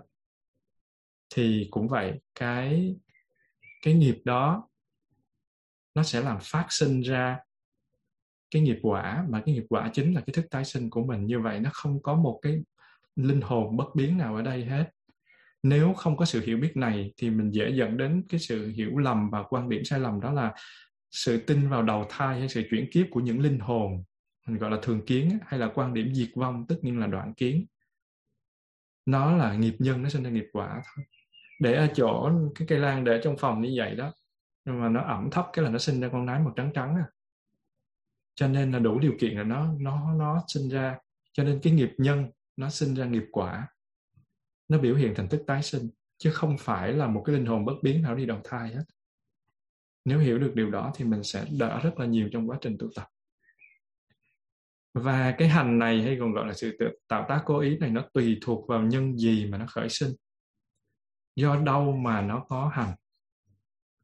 Nó tùy thuộc vào vô minh vô minh chính là cái sự ngu dốt mê mờ không biết rõ không thấy rõ chân lý không thấy được cái lẽ thật của thế gian. Và bản chất đích thực của cái con người danh sắc mà mình đang có mặt là con người sinh diệt. Và theo một cách định nghĩa trong kinh tạng thì vô minh có nghĩa là không hiểu biết về bốn sự thật màu nhiệm. Và theo lý giải của vi vi diệu pháp á, cái tạng vi diệu pháp thì có tám đối tượng quan trọng bị che mờ bị bao phủ bởi màn đêm vô minh. Vì thế cái bản chất thực sự của của vô minh mình không có thấy được nói cách khác là do vô minh trong muôn kiếp luân hồi mà con người không thấy được tám cái sự thật này của thế gian. Tám sự thật đó là gì? Đó là bốn sự thật màu nhiệm, là cái chân lý về khổ hay sự thật về khổ, rồi cái nguyên nhân của khổ, sự chấm dứt của khổ và con đường đưa đến chấm dứt của khổ. Và không hiểu được về quá khứ, không hiểu được về vị lai, không hiểu được về quá khứ vị lai, cũng như không hiểu biết về cái lý duyên khởi này và tám cái yếu tố đó, khi mình không hiểu rõ nó, không hiểu tám sự thật này thì mình gọi là vô minh. Những cái cái hành này hay còn gọi là sự tạo tác cố ý hay nghiệp nghiệp nghiệp nhân này nè, dù là hành động tốt xấu thì đều có nguồn gốc cội rễ từ vô minh. Và chúng được gọi là sự tạo nghiệp và tạo ra những cái nghiệp nhân để dẫn đến tái sinh và kéo dài thêm vòng luân hồi sinh tử. Và cái hành này nó cũng giống như cái nghiệp hữu nó cũng giống như chữ hữu ở kia. Nó cũng à, gọi là mang nghiệp tức là mắc xích thứ hai của cái vòng nhân duyên. Và theo ý nghĩa thì cả hai cùng làm điều kiện để thúc đẩy quá trình tái sinh. Khác nhau ở chỗ là gì? Cái chữ hành này nó là nhân duyên thuộc về quá khứ. Nó là sự mang nghiệp của quá khứ hay là nghiệp hữu thuộc, còn ờ, nó nó là sự mang nghiệp của quá khứ, còn cái nghiệp hữu này á, thì nó là sự tạo nghiệp, nó sự tạo nghiệp ở trong giây phút hiện tại. Nó cũng là nghiệp hết, động lực của nghiệp hết, nhưng một đứa là ở quá khứ mang về. Cái đó là cái tiền lời ở quá khứ mang về, còn ở đây là đầu vốn bây giờ bắt đầu bỏ ra. Thì hai cái đó nó khác nhau ở chỗ đó, nhưng mà nó đều là động lực của nghiệp hết. Và vì do vô minh cho nên không biết được nghiệp và nghiệp quả, cho nên người ta mới làm ra những cái hành động bất thiện nhằm mục đích là ích kỷ và hưởng lợi.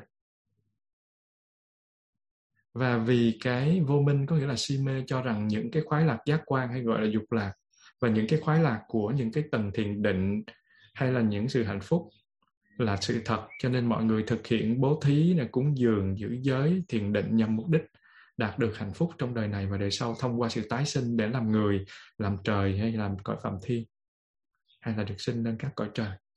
Do vậy, làm như vậy là do vô minh. Người ta tích lũy nghiệp và hành để người ta người ta được tái sinh. Như thế, làm những cái việc tốt, những việc thiện, nhưng mà nếu không có tội giác, nếu mà chỉ có vô minh thôi á thì nó sẽ dẫn mình đi đâu? Đi tái sinh. Tuy là tái sinh ở các cõi trời, tái sinh ở những chỗ tốt nhưng mà đều là nghiệp. Và khi mà nghiệp nó nó nó nghiệp cái nghiệp nghiệp nhân của cái quả thiện, của nghiệp nhân thiện nó nó nó nó kết thúc thì mình cũng sẽ lại tái sinh vào các cảnh giới khác. Có thể là tái sinh vào những cảnh giới thấp hơn. Và đây là cách cho chúng ta thấy rõ cái luật à, cái quy luật duyên khởi. Nó giải thích về sự thật của nguồn gốc đau khổ như thế nào và theo đạo Phật khi mà bốn cái cái sự thật nhiệm màu á bốn sự thật mà gọi là tứ diệu đế đã được hoàn toàn hiểu thì vô minh nó sẽ tự động nó nó không biểu hiện nó bị xóa bỏ và cái ánh sáng của sự thật sẽ được rọi cho mình bước vào cái con đường chính.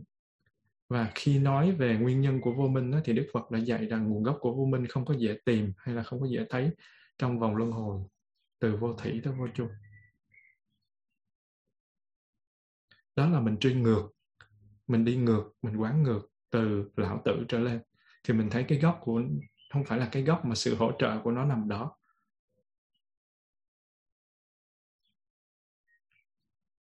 Xin sẽ cầu thỉnh một tiếng chuông.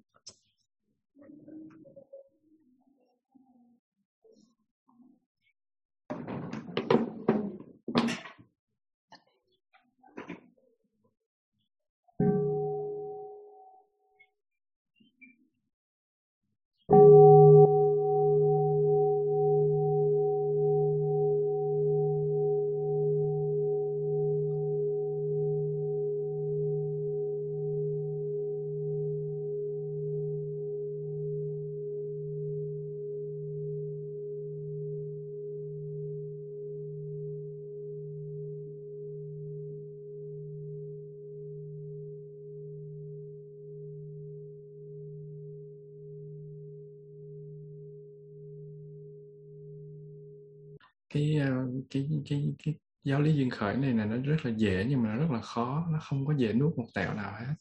Tại vì ngôn ngữ của nó rất là trừu tượng, nó mô tả rất là thực nhưng mà nó lại khó để nuốt. Cho nên nó là khi học cái này á, nghĩa là rất là ngại để chia sẻ cái này. Định là dời, nhưng mà thôi thì à, cứ hôm bữa học bốn duyên thì bây giờ học tiếp thôi. Và thôi thì giới đạt cũng ráng làm thêm một cái một phần nữa, hồi nãy mình quán chiều chiều nghịch rồi, đi ngược lên, bây giờ mình đi chiều thuận. Đi xong cái chiều thuận này là mình nghỉ, rồi mình sẽ học vào những tiết sau. Thì bây giờ mình đi chiều thuận từ trên xuống. Một cái sinh vật chết đi thì nó không có chấm dứt. Ngay đó, một cái đời sống khác nó trải qua một cái quá trình sống chết tương tự và nó cứ lặp đi lặp lại, lặp đi lặp lại thành một cái vòng tròn, một cái vòng tròn luân hồi, hay là gọi là vòng tròn sinh hóa bất tận chết nó không có chấm dứt đâu. Và theo đó thì một cái sinh vật khi mà nó được nhìn trong cái liên hệ thời gian á, có nghĩa là nhìn dưới con mắt của thời gian á, thì nó được tạo thành một cái dòng tương tục không có gián đoạn. Không thể xác định được sinh vật đó là cái thứ gì vì nó luôn luôn biến đổi và tiến hóa qua 12 giai đoạn của đời sống.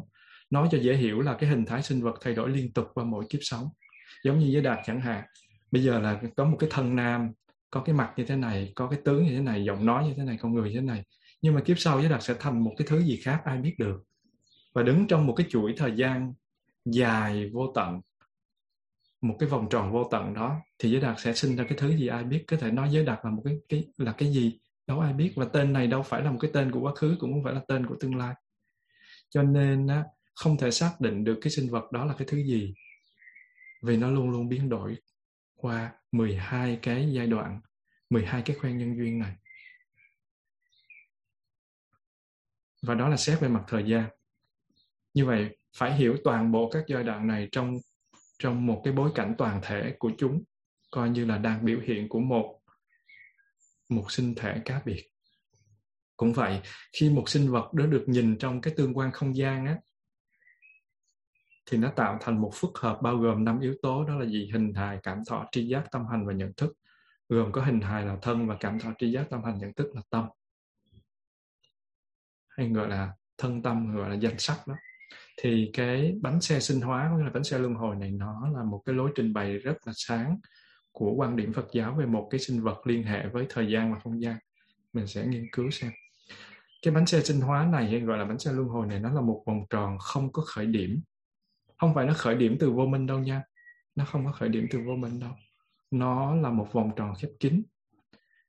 Nhưng mà thông thường người ta hay nghĩ là à, do vô minh mà nó như vậy. Và do ở trạng thái vô thức và mù quáng cho nên nó như vậy. Và vô minh nó chỉ là một tiếp diễn của sự chết thôi. Lúc chết á, thì cái thân thể mình bị hủy hoại nhưng mà vô minh thì vẫn tồn tại như là các kết tinh hiệu quả của các hành động được tạo ra trong suốt cuộc sống vậy. Và đừng có nên coi vô minh giống như là một cái từ phản nghĩa của cái từ hiểu biết tri kiến, phải biết nó bao gồm cả cái trí ở trong đó nữa. Sự mù quáng hay là tâm trí u tối vô thức. Chứ nếu như mà vô minh mà nó không có cái trí ở trong đó, nó không có bao gồm cái cái cái trí ở trong đó, thì mình làm sao để mình tu tập giải thoát? Lấy cái minh đâu ra cái minh ở đâu ra để mà chuyển hóa cái vô minh? Thì trong cái vô minh nó có cái minh nó tương quan tương duyên với nhau nó không có tách rời nhau được. Nếu mà nói là luôn luôn là vô minh cái gì cũng là vô minh thì minh ở đâu ra? Khi mình tu tập đây là, là mình đang chuyển hóa cái vô minh thành cái minh rồi đó. Và vô minh nó dẫn tới cái hành động u tối mù quáng.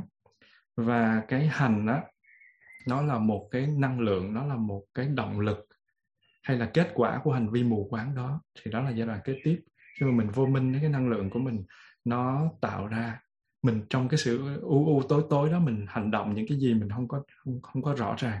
Thì cái đó gọi là cái đó gọi là hành. Và nó là động lực nó là ý chí sinh tồn.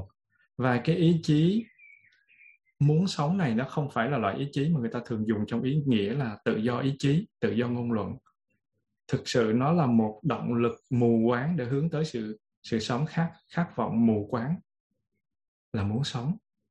Và cái cái vô minh và cái hành này nó được coi là hai cái duyên thuộc quá khứ. Chúng là những cái nguyên nhân khi mà mình nhìn chủ quan từ hiện tại á. Còn nếu mà mình nhìn khách quan đời sống trong quá khứ thì đó là một cái đời sống toàn diện giống hệt như đời sống hiện tại. Có nghĩa là những cái đời sống ở quá khứ, nó kéo dài từ vô minh cho tới sanh lão tử, nó cũng giống như cái đời sống này vậy nói cho một cách dễ hiểu là ngay đời sống hiện tại này vô minh và vẫn hành, và và và hành nó vẫn đang biểu hiện và nó đang tiếp nối. Mình sinh ra là mình đã mang một cái quá khứ là vô minh và hành rồi. Có nghĩa là mình mang cái sự mê mờ và mình mang đi một cái sự uh, bỡ ngỡ với thế giới này mình mình đặt ra rất là nhiều câu hỏi đó là vô minh rồi. Và nó mang các tập nghiệp của quá khứ để nó hình thành nên mình nó kết với thức tái sinh để mà nó ra được được mình như thế này rồi. Nhưng mà hiện tại á khi mà đang ngồi đây với tất cả mọi người thì mình vẫn vô minh và hành nó vẫn biểu hiện và nó vẫn tiếp nối. Có những tri giác sai lầm nó kết nó nó xuất phát từ vô minh. Và xét trong cái đời sống hiện tại bây giờ nè thì giai đoạn thứ nhất á, là hồi nãy mình xét cái vô minh và hành là quá khứ rồi, bây giờ mình xét trong giai đoạn hiện tại. Thì cái giai đoạn thứ nhất đó là thức. Sau cái cái cái hành nó làm duyên cho cái thức. Thì cái thức đây gọi là kiết sinh thức, có nghĩa là cái nghiệp mơ mơ hồ hồ mà mình đã tạo ra ở trong quá khứ đó, nó là nghiệp nhân, hành là nghiệp nhân. Xong rồi nó kết với thức tái sinh nó hình thành đủ nhân duyên, nó tạo ra nghiệp quả. Nghiệp quả của nó chính là thức. Nói như thế có nghĩa là gì? Không có linh hồn bất biến ở đây, không có một cái cái cái linh hồn nào, thực thể trường cửu nào nó đi đầu thai hết, mà nó là kết quả của nghiệp nhân. Cái nghiệp nhân nó hình thành nên nghiệp quả, và nghiệp quả nó chính là thức. Và đây là cái giai đoạn đầu tiên của một hiện hữu cá biệt trong đời sống hiện thực nó tương ứng với phút giây đầu tiên mà một cái thai nhi nó được hình thành. Và nó chưa có ý thức, nó chỉ có tâm tâm tiềm thức thôi, nó gọi là có tiềm thức, nó có bộ nhớ thôi. Giống như là cái ờ, ổ cứng mình mua về mà mới cài máy lên, không có một cái dữ liệu gì trong đó, tìm không có ra cái file hình ảnh nào hết, không có ra một cái video nào hết. Chưa nối mạng luôn. Thì cái đó gọi là chưa có ý thức, chỉ có tâm tiềm thức hay là kiết sinh thức thôi, hay là ý chí mù quáng hướng tới sự sống thôi và khi mà cái tâm tiềm thức này nó tiến tới một bước, nó tạo thành hữu hình. Đó là giai đoạn thứ hai của hiện tại, thì mình gọi là danh sắc. Danh tức là tâm.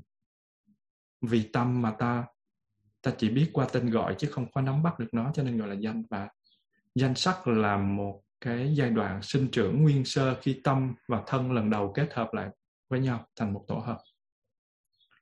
Và cái giai đoạn thứ ba đó là một hình thái phức tạp hơn lúc bấy giờ mình thấy có sáu cái giác quan. Đó là lục nhập hay là lục xứ, đó là mắt, tai, mũi, lưỡi, thân và ý. Nó được hình thành một em bé nó hình thành. Và cái giai đoạn thứ tư tương đương với một hay là hai năm đầu của em bé là sáu cái giác quan nó tiến tới thời gian hoạt động.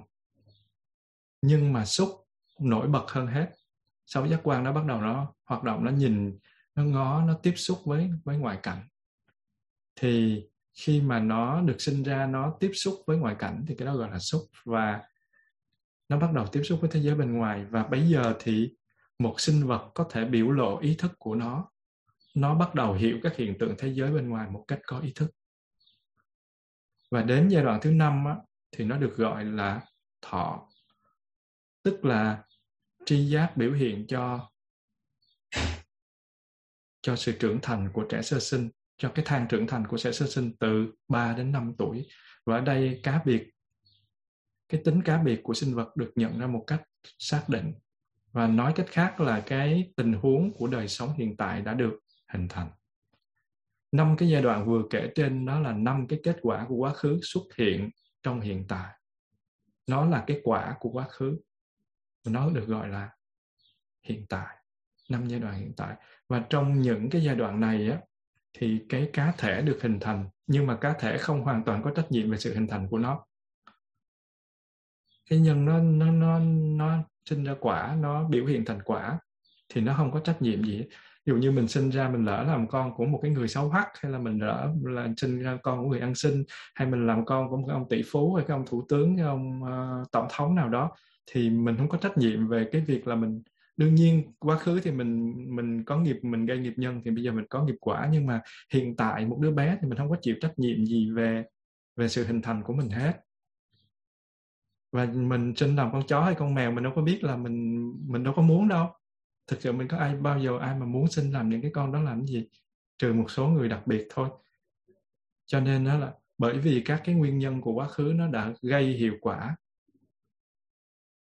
Nó gây ra hiệu quả nó tạo thành sự phát triển của các giai đoạn này. Và từ đây trở đi thì cá thể nó bắt đầu tạo ra những nguyên nhân mà nó phải chịu lấy trách nhiệm. Nói cách khác là gì? Đứa bé nó bắt đầu bước vào môi trường tự tạo riêng.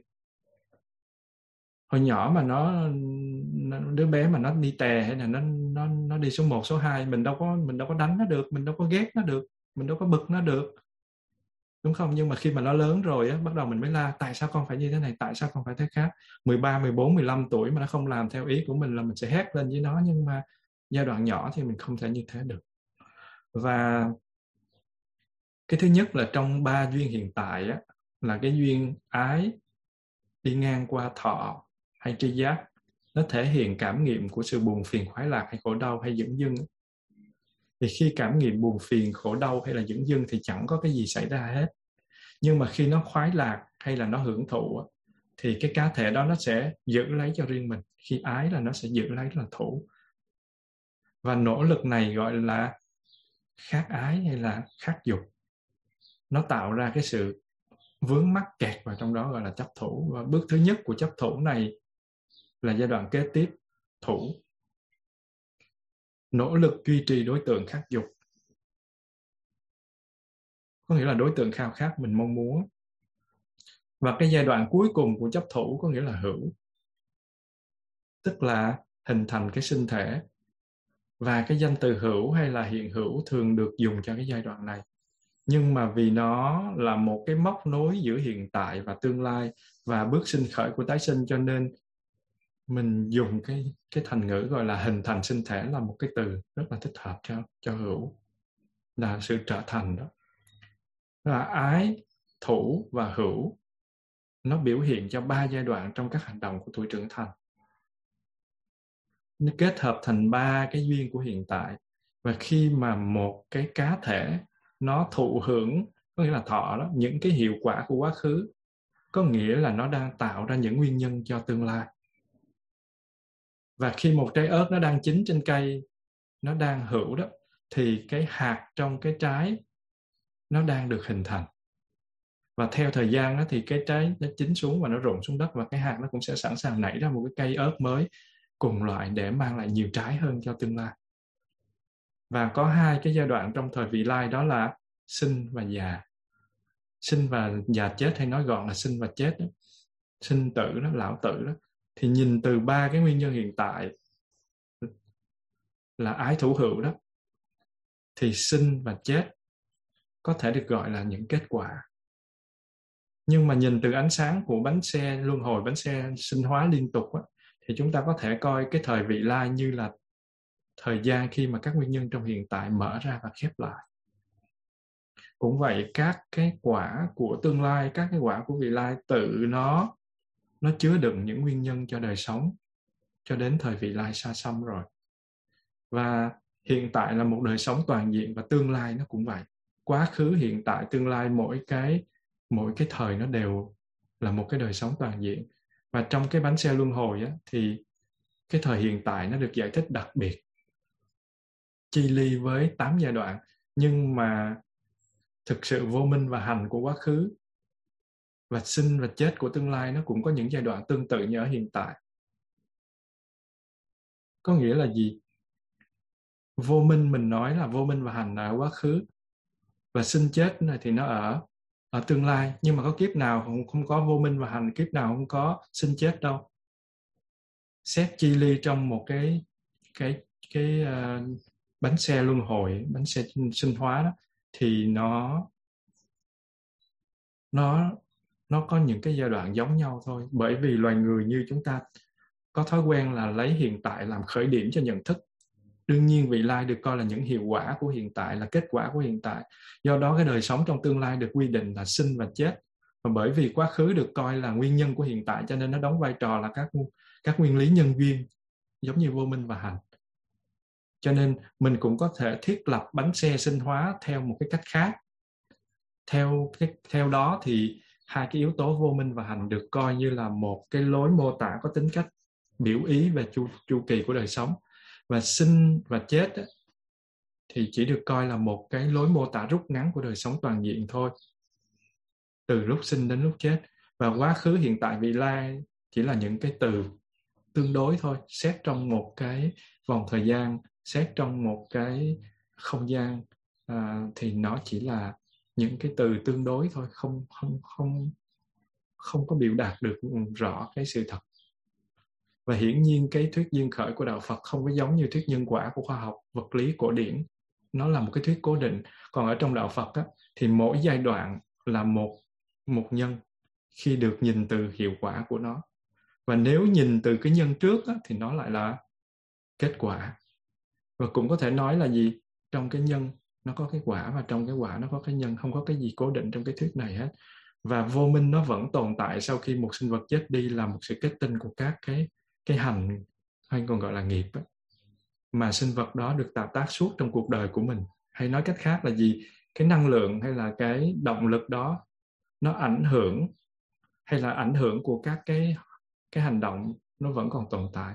Và hành động của một người là sự biểu lộ rất là sinh động của cái năng lượng vật lý và tâm lý. Và cái năng lượng tiềm tàng này nó có thể coi là nghiệp cảm. Nó ảnh hưởng ảnh hưởng của những cái cái nghiệp cảm này là ảnh hưởng của những cái hành động này nó vẫn tồn tại sau khi hành động chấm dứt. Và cái đó nó làm cho cái bánh xe luân hồi này nó xoay. Và khi nào mà còn có năng lượng, khi nào còn có cái động lực đó, thì nó phải tạo tác và cái vòng nhân duyên nó phải tiến hành và một cách vô thức hay là mù quáng thì bánh xe luân hồi nó sẽ xoay. Nói cách khác là gì? Một sinh vật tự quyết định bản chất và hiện hữu cho chính nó bằng các hành động của nó thôi. Mình nghiệp thì mình tạo nghiệp ra sao thì mình chịu vậy thôi. Vì vậy chúng ta có thể nói rằng sinh vật tự tạo, hành vi tự tạo đã tiếp diễn từ hàng tỷ đời sống trong quá khứ và sinh thể di chuyển vòng vòng tròn ở trong cái 12 cái cái cái nhân duyên đó từ đời này qua đời khác và tùy theo bản chất của các hành động đi trước thì cái bánh xe luân hồi kế tiếp có thể là một trật tự cao hơn là thấp hơn. Tức là một cái sinh vật có thể thác sinh trong bất cứ một cái hình thái nào, từ loài vật cho đến loài trời, tùy theo cái bản chất hành động mà nó tạo tác. Và cái hình thái đời sống nó cứ biến thiên tái diễn như vậy cho nên nó được gọi là luân hồi. Và thông thường thì luân hồi được hiểu như là sự lưu chuyển của linh hồn nhưng mà đó là hiểu sai bởi vì không hề có ý tưởng về linh hồn bất biến tồn tại sau khi chết và vận chuyển vào một cái thân thể khác, mà luân hồi có nghĩa là sự tác thành của một đời sống mới do ảnh hưởng của các cái hành động trước kia của sinh vật thôi, có nghĩa là do nghiệp của nó thôi. Điểm chủ yếu của đạo Phật là từ chối sự hiện hữu của một linh hồn bất biến hay là một một cái chủ thể hằng hữu. Và đời sống như là những cái làn làn sóng ở trên mặt nước vậy. Cái phân tử này nó dao động, nó tạo ra sự dao động của phân tử kế tiếp và cứ như thế mà mình có cái làn sóng nó lan ra xa. Và một làn sóng là một cái đời sống. Và sự tiếp diễn của các đời sống thì gọi là luân hồi. Và trong đạo Phật thì sự tiếp diễn của đời sống nó không tiến hành theo đường thẳng, mà nó luân hồi theo vòng tròn. Và cứ như thế vòng tròn được được tái diễn, hay gọi là diễn sinh mãi mãi, chừng nào còn nghiệp. Và bánh xe luân hồi là một cái vòng tròn nhỏ của đời sống. Còn cái vòng tròn lớn thì gọi là luân hồi. Bởi vì cái cái tính cách tự tạo này nó được điều hành bởi hành vi của cá thể cho nên nó nó không phụ thuộc vào quyền uy của một thượng đế nào hết. Nó không có sự à, rối loạn giữa ảnh hưởng của hành động hay gọi là nghiệp cảm của các cá thể khác nhau. Nghĩa là sao? Tự tác tự thọ, nhân tốt thì quả tốt, nhân xấu thì quả xấu. Đó là một cái định luật và đôi khi cái hành động nó được chia làm hai loại. Cái hành nó chữ hành nó được chia làm hai loại đó là dẫn nghiệp và mãn nghiệp. Dẫn nghiệp là một cái sinh vật nó được uh, thác sinh nó được tái sinh làm người hay làm trời hay là làm thú. Không có thế lực nào có thể đưa một sinh vật đến hình thái đặc biệt nào đó của sự sống. Không có một cái ông phật ông chúa ông thượng đế ông nào đó ông thần ông thánh nào đó mà dùng một thế lực để đưa mình đến cái hình thái đặc biệt nào đó không được quyền như vậy. Bởi vì nó, cái luật của nó là như vậy. Và sau khi mỗi đời sống được quyết định, thì mãn nghiệp mãn nghiệp có nghĩa là là nghiệp đầy đủ, kết thúc nghiệp sẽ sẽ kiện toàn cái tính chất hữu tình của chúng sanh đó để nó trở thành một cái một cái chủng loại hàng hảo nào đó. Và có hai cái loại ảnh hưởng hành động, một loại là biệt nghiệp và một loại là cộng nghiệp. Biệt nghiệp đó là cái cái cá thể tạo ra một cá thể cá biệt. Còn cái cộng nghiệp á, là nghiệp để tạo ra vũ trụ. Và đây là ý nghĩa của các từ gọi là gì? Chánh báo và y báo. Chánh báo có nghĩa là cái hậu quả cá nhân của mình cái thân này nè là chánh báo. Và cái y báo có nghĩa là cái hoàn cảnh xung quanh của mình đó. Và từ một cái quan điểm khác thì mình có thể phân cái loại hành này ra làm ba nhóm đó là thiện bất thiện và trung tính là vô ký. Cũng vậy, theo cái báo ứng của nó thì hành động có thể phân thành bốn, có nghĩa là cực trọng nghiệp, hay là cực trọng nghiệp có nghĩa là hành động gây báo ứng tức khắc, mình làm là mình có kết quả ngay, gọi là cực trọng nghiệp. Còn thuận hiện nghiệp là hành động gây báo ứng trong cuộc sống hiện tại. Mình làm bây giờ nhưng mà quả quả báo nó sẽ xảy ra trong cuộc sống hiện tại. Thuận sinh nghiệp có nghĩa là cái hành động nó gây ra báo ứng trong đời sống kế tiếp và thuận hậu nghiệp có nghĩa là cái hành động nó gây ra báo ứng trong các đời sống sau này mà mình không biết là lúc nào nó sinh. Thì có bốn cái cái cái cái nghiệp như thế.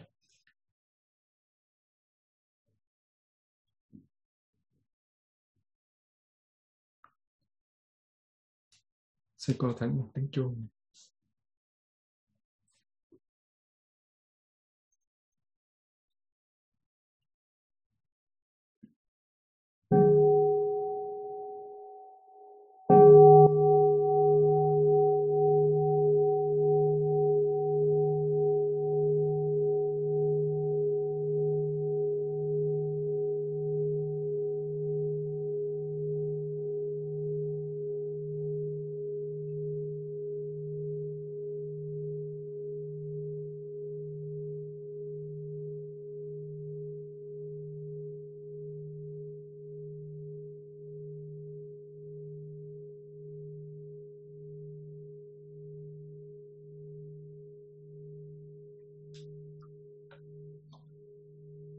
Đại chúng thì uh, còn một một đoạn nữa nhưng mà thấy mọi người cũng cũng mệt rồi. Thôi để lần sau lần sau mình sẽ tiếp tục.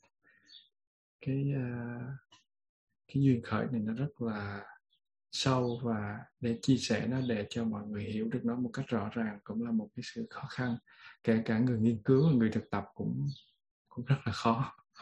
Nên thôi mình dừng lại tại đây và hẹn gặp lại cả nhà trong cái uh, thứ bảy kế tiếp và thứ bảy tới mình nghiên cứu một khúc nữa xong rồi mình đi qua cái cái uh, nghiên cứu duyên khởi bằng bằng một cái góc độ khác đó là góc độ của duy thức góc độ của chân như góc độ của pháp giới. Và mình ờ, học cái cách để áp dụng cái giáo lý duyên khởi này trong cuộc sống hàng ngày của mình như thế nào. Xin cảm ơn mọi người đã lắng nghe.